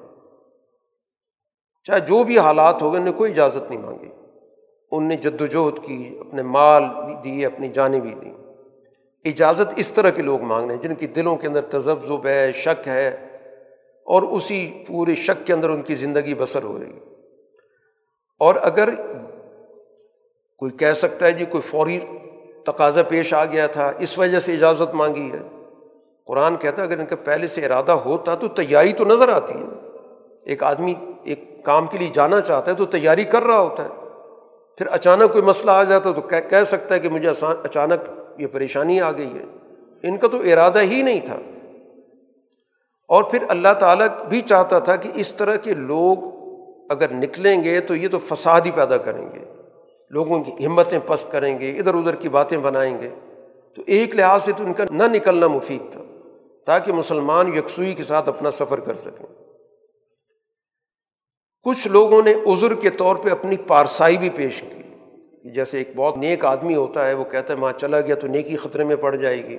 قرآن نے اس کا بھی ذکر کیا کہ کچھ ایسے بھی منافق تھے جو حضور صلی اللہ علیہ وسلم کے پاس آ کے کہنے لگے کہ اللہ کے رسول، یہ آپ جا رہے ہیں شام کی طرف۔ اور شام کے لوگ، روم کے جو لوگ ہیں، وہ بہت ہی حسین و جمیل لوگ ہیں۔ وہاں حسین خواتین ہوں گی تو ہمارا ایمان خطرے میں پڑ جائے گا۔ ہمیں اجازت دیں، ہم یہیں پر ایمان کی حفاظت کریں۔ تو کس کس طرح گویا کہ منافق اپنی جان بچانے کے لیے کارڈ کھیلتا ہے؟ یہ مذہبی کارڈ کھیلا۔ قرآن نے کہا، یہ فتنے سے بچنا چاہتے، فتنے میں تو پڑ گئے۔ اور فتنہ کیا ہوتا ہے؟ کہ جب جان و مال تمہیں میدان میں لے کر آنی تھی، تم پیچھے بیٹھ گئے۔ سب سے بڑا فتنہ تو یہ ہے، وہ فتنہ تو کچھ بھی نہیں ہے جس کا تم نام لے رہے ہو۔ پھر ایک اور طرز عمل ان کا یہ ہے کہ اندر ہی اندر ان کی جو جذبات ہیں، قرآن نے وہ بھی بتا دی کہ اگر مسلمانوں کو کوئی فتح ملتی ہے، اچھے حالات ملتے ہیں، ان کو بہت برا لگتا ہے۔ اور اگر آپ پہ کوئی تکلیف آتی ہے تو پہلے کہتے ہیں اچھا ہوا، ہم نے بڑی اچھی حکمت عملی اختیار کی، ہم نے پہلے سے احتیاط کر لی تھی۔ ہم چلے جاتے تو مصیبت میں پڑ جاتے ہیں اور پھر اس پہ بڑے خوش ہوتے ہیں، اتراتے ہیں کہ ہم بڑے سمجھدار لوگ نکلے ہیں۔ ہم اس مصیبت سے بچ گئے۔ تو اسی سے پتہ چل رہا ہے کہ یہ لوگ در حقیقت رہتے مسلمانوں کے اندر ہیں، لیکن ان کے جو جذبات ہیں خالصتاً مفاد پرستی کے اب اس کے لیے قرآن حکیم نے کچھ ان کے طرز عمل کے مقابلے پر کچھ اقدامات بھی بتائے۔ ایک تو یہ ہے کہ ایک بات واضح کر دیں۔ اور اپنے ذہن نشین کریں کہ ہمیں اس تکلیف کے علاوہ کبھی کوئی تکلیف نہیں پہنچ سکتی جس کو جو اللہ نے طے کر رکھی۔ یہ نہیں کہ نکلیں گے تو تکلیف ہوگی، گھر بیٹھیں گے تو تکلیف نہیں ہوگی۔ ہمارا تو ایمان ہے کہ اگر تکلیف پہنچنی ہے تو یہاں بھی پہنچے گی۔ اور نہیں پہنچنی تو میدان میں نکل کے بھی نہیں پہنچنی سب سب سے پہلے تو اپنا ایمان اس چیز میں مضبوط کرو۔ پھر اسی طرح قرآن حکیم نے ایک اور بات بھی آئندہ کے لیے منافقین کے بارے میں کہہ دیا کہ آئندہ ان سے کوئی بھی مالی تعاون قبول نہیں کرنا۔ آئندہ کے لیے ان کو بالکل علیحدہ کر دو۔ قرآن کہتا ہے، لن یو تقبل امن کم تم چاہے اپنی خوشی سے خرچ کرو یا مجبوری میں کرو، اب قابل قبول نہیں ہوگا۔ کیونکہ اس موقع پر جو تم نے طرز عمل اختیار کیا ہے، اب اس کے بعد گنجائش نہیں رہی کہ تمہیں ساتھ لے کے چلا جائے یا تم پر کوئی اعتماد کیا جائے۔ اسی طرح ان کا طرز عمل یہ ہے کہ قسمیں کھا کھا کے کہیں گے ان نہ لمین کم ہم تمہاری جماعت کا حصہ ہیں۔ قرآن کہتا قطن یہ تمہاری جماعت کا حصہ نہیں۔ ہے ان کے تو بس میں ہو اپنی جان بچانے کے لیے انہیں کوئی سرنگ مل جائے تو سارے دوڑ کے سرنگ میں گھس جائیں گے۔ کوئی راستہ ملے وہاں سارے دوڑ کے چلے جائیں گے۔ ایک اور ان کا طرز عمل ذکر کیا کہ جب رسول اللہ صلی اللہ علیہ وسلم لوگوں کے درمیان مال تقسیم کرتے تھے، تو ظاہر آپ دیکھتے تھے کہ ضرورت مند کون ہے، اس کو دیا جائے۔ تقسیم کرنے کا باقاعدہ اللہ نے آپ کو ایک نظام دے رکھا تھا، اس کے مطابق آپ تقسیم کرتے تھے۔ آپ پہ الزام دھر دیا کہ آپ تو منمانی کرتے ہیں، اپنی مرضی کے لوگوں کو دیتے ہیں۔ اگر ان کو دے دیا جائے تو بڑے خوش ہو جائیں گے، وہاں ان پھر کوئی اصول یاد نہیں رہیں گے۔ حالانکہ ان کو چاہیے تھا اگر یہ واقعتاً ایمان رکھتے تو اللہ اللہ کے رسول جو بھی فیصلہ کر رہے ہیں، اس پہ یہ مطمئن ہونے چاہیے تھے، اگر ان کا ایمان ہوتا۔ اللہ کے رسول بھی ضابطے کے مطابق خرچ کر رہے ہیں، وہ باقاعدہ قرآن نے آٹھ مدات ذکر کی ہیں کہ جہاں حضور صلی اللہ علیہ وسلم خرچ کر رہے ہیں۔ ایسے افراد جن کے پاس سرے سے وسائل نہیں ہیں، نظر آ رہا ہے۔ کچھ ایسے لوگ ہیں، وسائل تو نہیں ہیں، لیکن وہ اپنے فخر کو چھپا کے رکھتے ہیں، لوگوں کے علم میں نہیں آنے دیتے، ان پہ خرچ کرتے ہیں۔ پھر اسی طرح آپ نے جو پورا نظام زکوٰۃ بنایا تھا، اس کے لیے عاملین تھے، لوگ جاتے تھے، زکوٰۃ لے کر آتے تھے، محفوظ رکھتے تھے، تقسیم کرتے تھے۔ اس عملے کے لیے بھی ظاہر ہے کہ اس کے اندر ایک حصہ رکھا گیا تھا۔ ان کو تنخواہ کے طور پر دیا جائے۔ جو غلام ہے، ان کی گردنیں چھڑوانے کے لیے رکھا گیا۔ جو مقروض ہے، ان کا قرض ادا کرنے کے لیے رکھا گیا۔ جو اللہ کے راستے میں جد وجہد کر رہے ہیں، ان کے لیے حصہ رکھا گیا۔ یا کوئی آدمی سفر میں چلا گیا، وسائل سے محروم ہو گیا، تو وہاں پر اس کو وسائل اتنے دے دیے جائیں کہ گھر پہنچ سکے۔ یہ قرآن حکیم نے یہاں پر ان مداد کا ذکر کیا جس پہ اللہ کے رسول خرچ کر رہے ہیں۔ ان پہ یہ الزام دھر دینا کہ آپ منمانی کر رہے ہیں۔ تو یہی ان کے نفاق کی علامات ہیں کہ یہ مفاد پرست لوگ ہیں۔ صرف ایمان کا دعویٰ ہے، لیکن ان کی اصل ساری دلچسپی مال و دولت سے ہے کہ کہاں سے پیسہ مل سکتا ہے۔ پھر اسی طرح یہ گویا کہ رسول اللہ صلی اللہ علیہ وسلم پھر ایک اور الزام تراشی کرتے ہیں کہ اللہ کے رسول نوز باللہ کان کے بڑے کچے ہیں۔ جو بھی جا کے ان کو بات سنا دے، سن لیتے ہیں۔ قرآن کہتے ہی تو اللہ تعالیٰ کے رسول کا تم لوگوں پر بہت بڑا احسان ہے کہ ہر ایک کی بات سن لیتے ہیں۔ اگر ہر ایک کی بات رد کرنا شروع کر دیں تو تمہارا کیا حال بنے گا؟ پھر اسی طرح گویا کہ یہ کوشش کرتے ہیں کہ مسلمانوں کو بالا ہی بالا کسی طرح خوش کر لیں۔ یعنی اللہ اللہ کے رسول کی بات نہ ماننی پڑی، مسلمانوں کے ساتھ تعلقات بنا کے کوئی لپ اپوتی کر کے ان کو مطمئن کر دیں۔ حالانکہ ان کو اگر راضی کرنا تھا تو اللہ کو راضی کرتے ہیں، اللہ کے رسول کو راضی کرتے۔ مسلمانوں نے تو ویسے ہی مطمئن ہو جانا تھا۔ پھر ان کی کیفیت یہ ہے کہ اندر سے خوف زدہ رہتے ہیں کہ پتہ نہیں کسی وقت اللہ کی طرف سے وہی آ جائے، ہمارا سارا کچا چٹا کھول دیا جائے گا۔ تو یہ بھی نفاق کی علامت ہوتی ہے کہ مفاد پرست ہمیشہ گوئے کے اندر سے لرستا رہتا ہے۔ ان کو بھی قرآن حکیم نے یہاں پر ایک اور درمیان میں بات سمجھا دی ہے کہ آئندہ کے لیے کوئی عذر بیان نہ کرنا، تمہارا کوئی عذر قابل قبول نہیں ہے۔ پھر یہ منفی مقاصد کے لیے باقاعدہ جتھا بندی کرتے ہیں۔ منافقین آپس میں مل بیٹھتے ہیں۔ اولیاء قرآن ذکر کرتا ہے بعض من بعض۔ اور منصوبے کیا تیار کرتے ہیں؟ برائی کو فروغ دو، اچھائی کا راستہ روکو۔ ہاتھ روک کے رکھو، وسائل کسی کو دینے نہ پڑ جائیں۔ مال و دولت اپنے قبضے میں رکھو۔ ان کی سوچ یہ ہے۔ ایمان والی جماعت کی سوچ کیا ہے؟ بھلائی کو فروغ دو، برائی کو روکو، وسائل کو سوسائٹی میں خرچ کرو۔ یہ ایک مکمل گویا کہ قرآن حکیم منافقین کا اور سچی جماعت کا ایک پورا ایک موازنہ اس صورت کے اندر ہمیں نظر آتا ہے۔ اس لیے اب قرآن حکیم رسول اللہ صلی اللہ علیہ وسلم سے یہ کہہ رہا ہے کہ آپ نے ان کے خلاف گویا کہ اب ایک انسدادی کارروائی کرنی ہے۔ ان سے آپ نے ایک قطع تعلق رکھنا ہے۔ قرآن نے یہاں پر جہاد کا لفظ استعمال کیا کہ کافروں سے بھی جہاد کرنا ہے، منافقوں سے بھی جہاد کرنا ہے۔ اب ظاہر منافقین سے جہاد تو ظاہر تلوار کے ساتھ نہیں ہو سکتا، کیونکہ وہ تو اندر ملے جلے ہوئے ہیں۔ وہاں پر تو قرآن یہ کہتا ہے کہ جو بھی اس طرح کے رویے رکھ رہے ہیں، ان سے قطع تعلق، ان پہ عدم اعتماد۔ ان سے فاصلہ رکھنا، ان کی تدبیروں کو ناکام بنانا۔ تو جہاد کا لفظ بڑے عام معنوں میں قرآن استعمال کرتا ہے، اس کی وہ آخری شکل ہے جس کو ہم سرگرم جہاد یا جنگ کہتے ہیں۔ جد وجہد کا آغاز شروع سے ہو جاتا ہے۔ نظریاتی جد وجہد عملی جد وجہد اس کے اندر مزاحمت ہے، اس کے اندر حکمت عملی سب شامل ہیں۔ اسی کے ساتھ قرآن حکیم ایک اور بات بھی واضح کر رہا ہے کہ سرمایہ پرستی کا اور نفاق کا بڑا گہرا تعلق ہے۔ کچھ افراد حضور صلی اللہ علیہ وسلم کے پاس آئے، کہنے لگے، ہمیں مال کی ضرورت ہے، ہمیں آپ جو ہے بڑی مقدار میں مال دیں۔ پھر ہم اس کے بعد اس مال میں سے لوگوں پہ بھی خرچ کریں گے، بڑی نیکی کی زندگی بسر کریں گے۔ پہلے ان کو منع کیا گیا کہ جتنے تمہارے پاس وسائل ہیں، کافی ہیں، تمہاری گزر بسر ہو رہی ہے۔ بڑا اصرار کیا۔ تو جب ان کو وسائل دیے گئے تو قرآن کہتا، پھر ان وسائل پر وہ بخیل ہو کے بیٹھ گئے۔ ان کے پاس رسول اللہ صلی اللہ علیہ وسلم نے باقاعدہ اپنے عامل کلیکٹر بھیجے، زکوٰۃ وصول کرنے کے لیے انکار کر دیا۔ یہ ہے نفاق کے اندر سرمایہ پرستی بیٹھی ہوئی۔ ہے پھر اس کے بعد ایک اور ان کا طرز عمل ہے کہ جب یہ غزوہ طبوق کا اعلان ہوا تو رسول اللہ صلی اللہ علیہ وسلم نے اعلان عام کیا کہ جو شخص جتنی بھی اس کے اندر مالی نوعیت کے اعتبار سے تعاون کر سکتا ہے، کرے۔ اب کچھ صحابہ ایسے تھے ان کے پاس کچھ بھی نہیں تھا۔ تو جو بھی ان کے پاس کوئی جمع پونجی تھی ان نے حاضر کر دی۔ حتیٰ کہ ایک صحابی نے یہ سوچا کہ میں ایک یہودی کے پاس چلا جاتا ہوں، اس کا کنواں ہے، اس کا باغ ہے، اور اس کے ساتھ جا کے انہوں نے معاہدہ کر لیا کہ میں تمہارے باغ کو سیراب کرتا ہوں، میرے ساتھ معاہدہ کرو۔ مجھے کیا دو گے؟ اب ظاہر ہے وہ یہودی بکیل قسم کے، سرمایہ پرست قسم کے لوگ۔ وہ کہنے لگا فی ڈول ایک کھجور دوں گا۔ وہ صحابی پوری رات پانی نکالتے رہے اور ظاہر کیا کھجوریں بنی ہوں گی۔ وہ صبح حضور صلی اللہ علیہ وسلم کے پاس لا کے پیش کر دیں۔ ان پہ گویا کہ ان نے بھپتیاں کسنی شروع کر دیں کہ اتنا لمبا سفر ہے اور یہ چند کھجوریں لے کے آ گیا۔ قرآن نے اس کا باقاعدہ نوٹس لیا ہے کہ فیص خرون من ہوں یہ مذاق اڑانا ہے، اللہ تعالیٰ ان کا مذاق اڑوائے گا۔ اس کے بعد گویا کہ قرآن حکیم نے اس بات کا اعلان کیا ہے کہ آئندہ کے لیے ان کے ساتھ قطع تعلق۔ اب یہ آپ سے مستقبل میں کسی جنگ میں جانے کی اجازت بھی مانگے، ان کو اجازت نہیں دینی۔ ان کو کہہ دو پیچھے رہو۔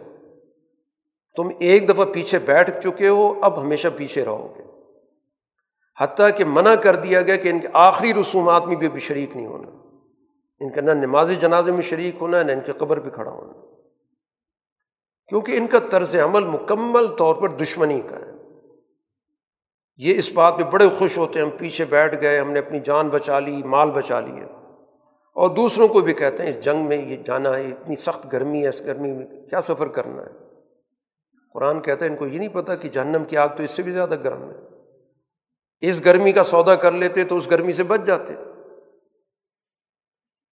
اور پھر قرآن حکیم نے ایک اور بات بھی بتا دی کہ جب بھی کوئی جنگ کا موقع آتا ہے، وہ لوگ اجازت نہیں مانگتے جن کے پاس وسائل نہیں ہوتے۔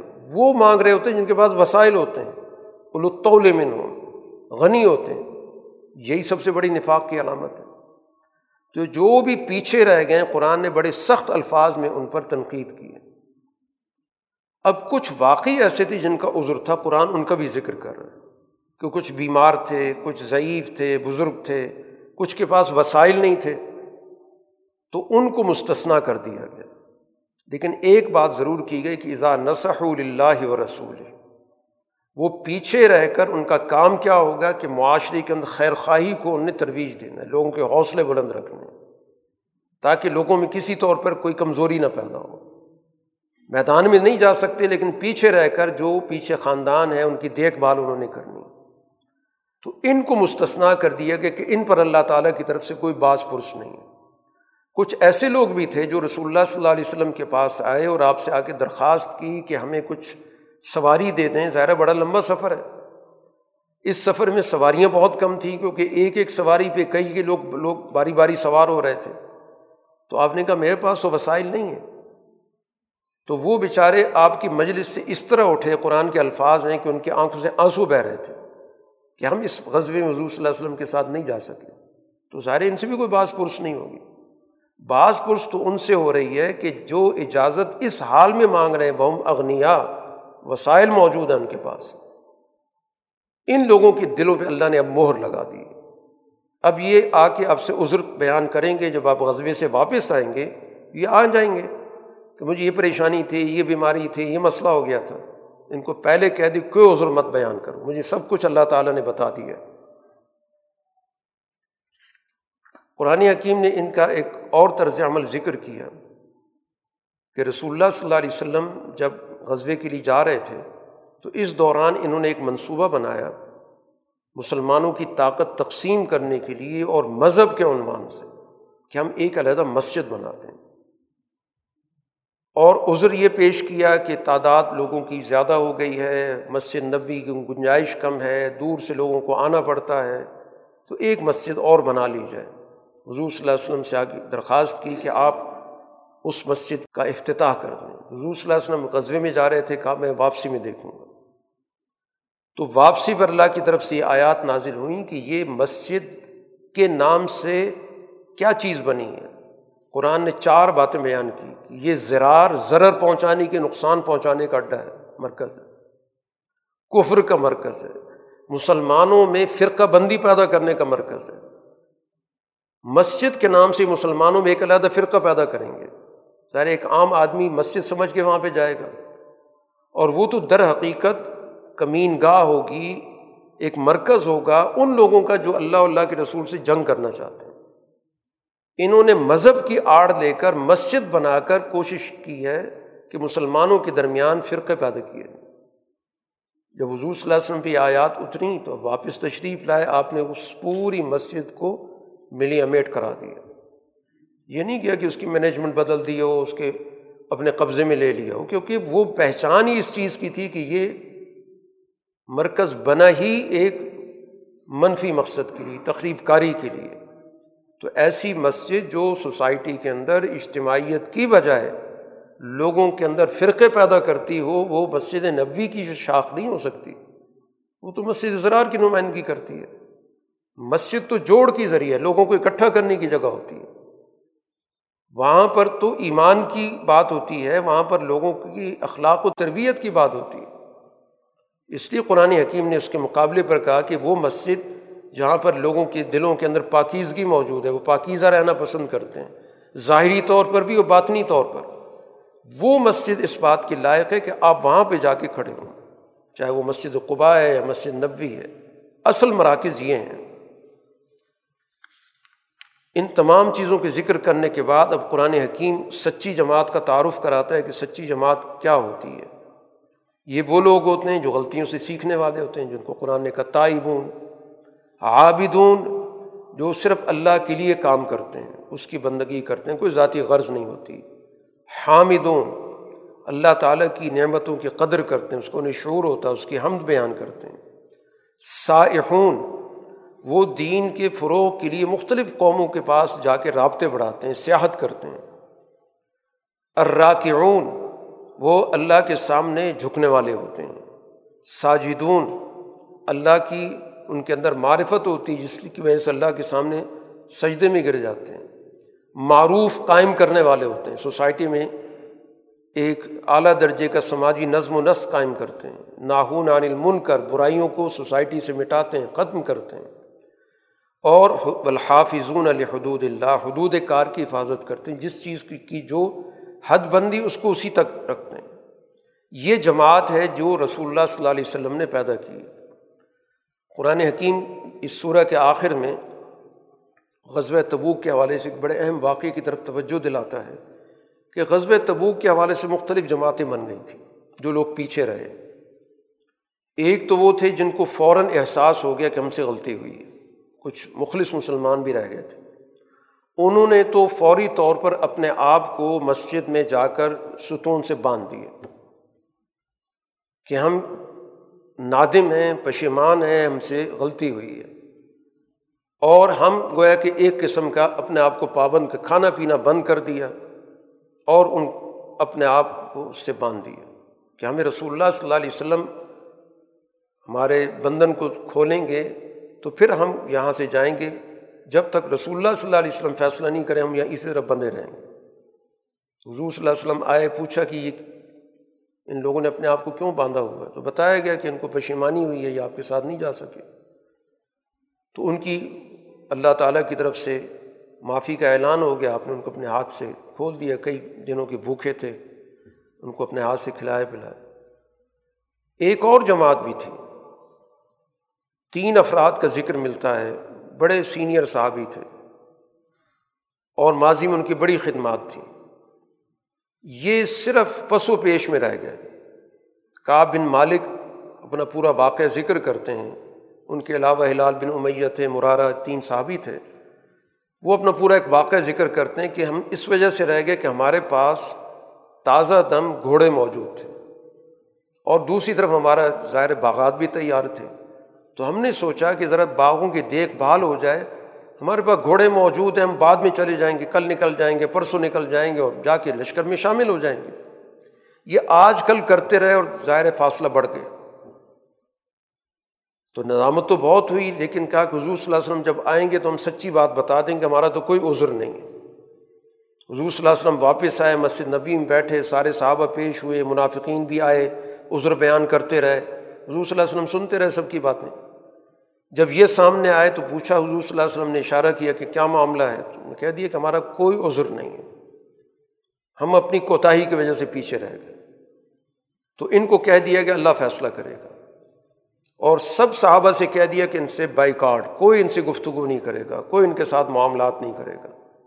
یہ تقریباً پچاس دن اس حالت میں رہیں اور آخری دس دن تو یہ اعلان کر دیا گیا کہ ان کے گھر والے بھی ان کے ساتھ نہیں رہیں گے۔ تو قرآن اس کا پورا منظر ذکر کرتا ہے، پھر اللہ کی طرف سے باقاعدہ ان کی توبہ نازل ہوئی اور زمین ان پر تنگ ہو چکی تھی، کوئی ان سے بات کرنے کے لیے تیار نہیں تھا۔ باقی دو تو بزرگ صحابی تھے، وہ گھر بیٹھ گئے۔ کا بن مالک جو ہے وہ تازہ دم تھے، مسجد میں جاتے تھے، نماز میں شریک ہوتے تھے۔ حضور صلی اللہ علیہ وسلم کو دیکھتے تھے، حضور صلی اللہ علیہ وسلم کوئی توجہ نہیں کرتے تھے، کوئی ان کے اسلام کا جواب نہیں دیتا تھا۔ تو بڑا مشکل وقت گزارا، قرآن نے ان کا بھی ذکر کر دیا۔ کہ اللہ نے بہرحال ان کی توبہ قبول کر لی۔ ان تمام باتوں کو ذکر کرنے کے بعد قرآن ایک حاصل بتاتا ہے کہ حاصل کیا ہے ساری گفتگو کا کہ یا یو الزین الطق اللہ و مع صادقین سچی جماعت کا حصہ بنو۔ یہ بھی جن لوگوں سے کچھ کوتاہی بھی ہوئی، سچی جماعت کا حصہ تھے، سچ بات انہیں بیان کر دی، یقیناً آزمائش آئی، لیکن اللہ کے یہاں سرخرو ہو گئے۔ تو ہمیشہ سچی جماعت کے ساتھ رہو۔ یہ عذر بیان کرنے والے، منافقت کرنے والے، مال و دولت کے رسیہ، یہ جو قرآن نے بڑی تفصیل کے ساتھ ان کا پورا ہمارے سامنے نقشہ کھینچا ہے، اس جماعت کا حصہ بننے کی بجائے سچی جماعت کا حصہ بنو۔ اور اسی جماعت میں سے ایک وہ بھی جماعت ہونی چاہیے جو دین کی سمجھ حاصل کرے۔ جس کو دین کا شعور ہونا چاہیے۔ معاشرے کے اندر ایسی جماعت کا ہونا فرض کفایا ہے، لازم ہے کہ جس کے پاس دین کا پورا علم ہو، دین کی سمجھ ہو جس کو پتہ ہو کہ دین کے احکامات کیا ہیں، کون سا حکم کس موقع پر آتا ہے، عمل کیا جاتا ہے، احکام میں کیا ترجیحات ہوتی ہیں، یہ پورا کا پورا علم ہے جو دینی شعور کا علم کہلاتا ہے۔ تو معاشرے کے اندر ایسی جماعت کا ہونا لازمی ہے لیتفقہ فی الدین، جو دین کا پورا شعور حاصل کرے، دین کی سمجھ حاصل کرے، اور دوسرا اس کا کام کیا ہے ولی ینظر و قوم ہوں اظہار علم اپنی قوم کو خبردار کرے قوم کس راستے پہ جا رہی ہے؟ تباہی کی طرف جا رہی ہے۔ ان کو خبردار کریں تاکہ لوگ اس تباہی کے راستے سے بچیں۔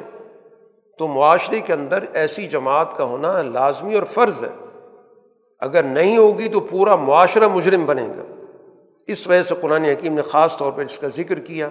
سورہ کا اختتام رسول اللہ صلی اللہ علیہ وسلم کی صفات پر کیا جا رہا ہے۔ یہ اصل میں صفات قیادت کی ہیں۔ کہ ایک صحیح اور سچا قائد کیا ہوتا ہے؟ کہ ایک تو اللہ نے رسول انہیں لوگوں میں سے بھیجا رسول کبھی کسی دوسری قوم سے دوسری قوم کی طرف نہیں آتا۔ انہیں کے اندر سے اٹھتا ہے۔ پھر اس کے اندر اپنی قوم کی فلاح، بہبود اتنی اس پر غالب ہوتی ہے کہ عزیز علیہ ماں انت تم تم مشقت میں پڑھتے ہو اور گراں اس پہ ہوتا ہے۔ اس کو اپنی قوم کے ساتھ اتنا لگاؤ ہوتا ہے کہ کسی کی مصیبت نہیں دیکھ سکتا۔ حریث علیکم، لوگوں کے بارے میں اس کے دل کے اندر بہت زیادہ جذبہ ہوتا ہے۔ جیسے ایک آدمی کسی چیز کو حاصل کرنے کے لیے بےتاب ہوتا ہے، وہ تمہارے لیے اتنا بےتاب ہے۔ وہ چاہتے ہیں کہ تم سچائی پر آؤ، ہدایت پر آؤ۔ بالمؤمنین رعوف الرحیم، اہل ایمان کے ساتھ نہایت شفیق، نہایت مہربان، نہایت رحم کرنے والے ہیں۔ اب اگر اس نبی کے ہوتے ہوئے اس کا ساتھ دینے کے لیے تیار نہیں ہو تو پھر آپ اعلان کر دیں کہ میرے لیے میرا اللہ کافی ہے۔ میرا اس پہ اعتماد ہے اور وہی رب العرش العظیم ہے۔ جب وہ عرش عظیم کا رب ہے تو وہ اس دنیا کے اندر بھی مجھے اقتدار دے گا اور میرا غلبہ قائم کرے گا۔ باخر الداوانہ الحمد للہ رب العالمین۔ الحمد للہ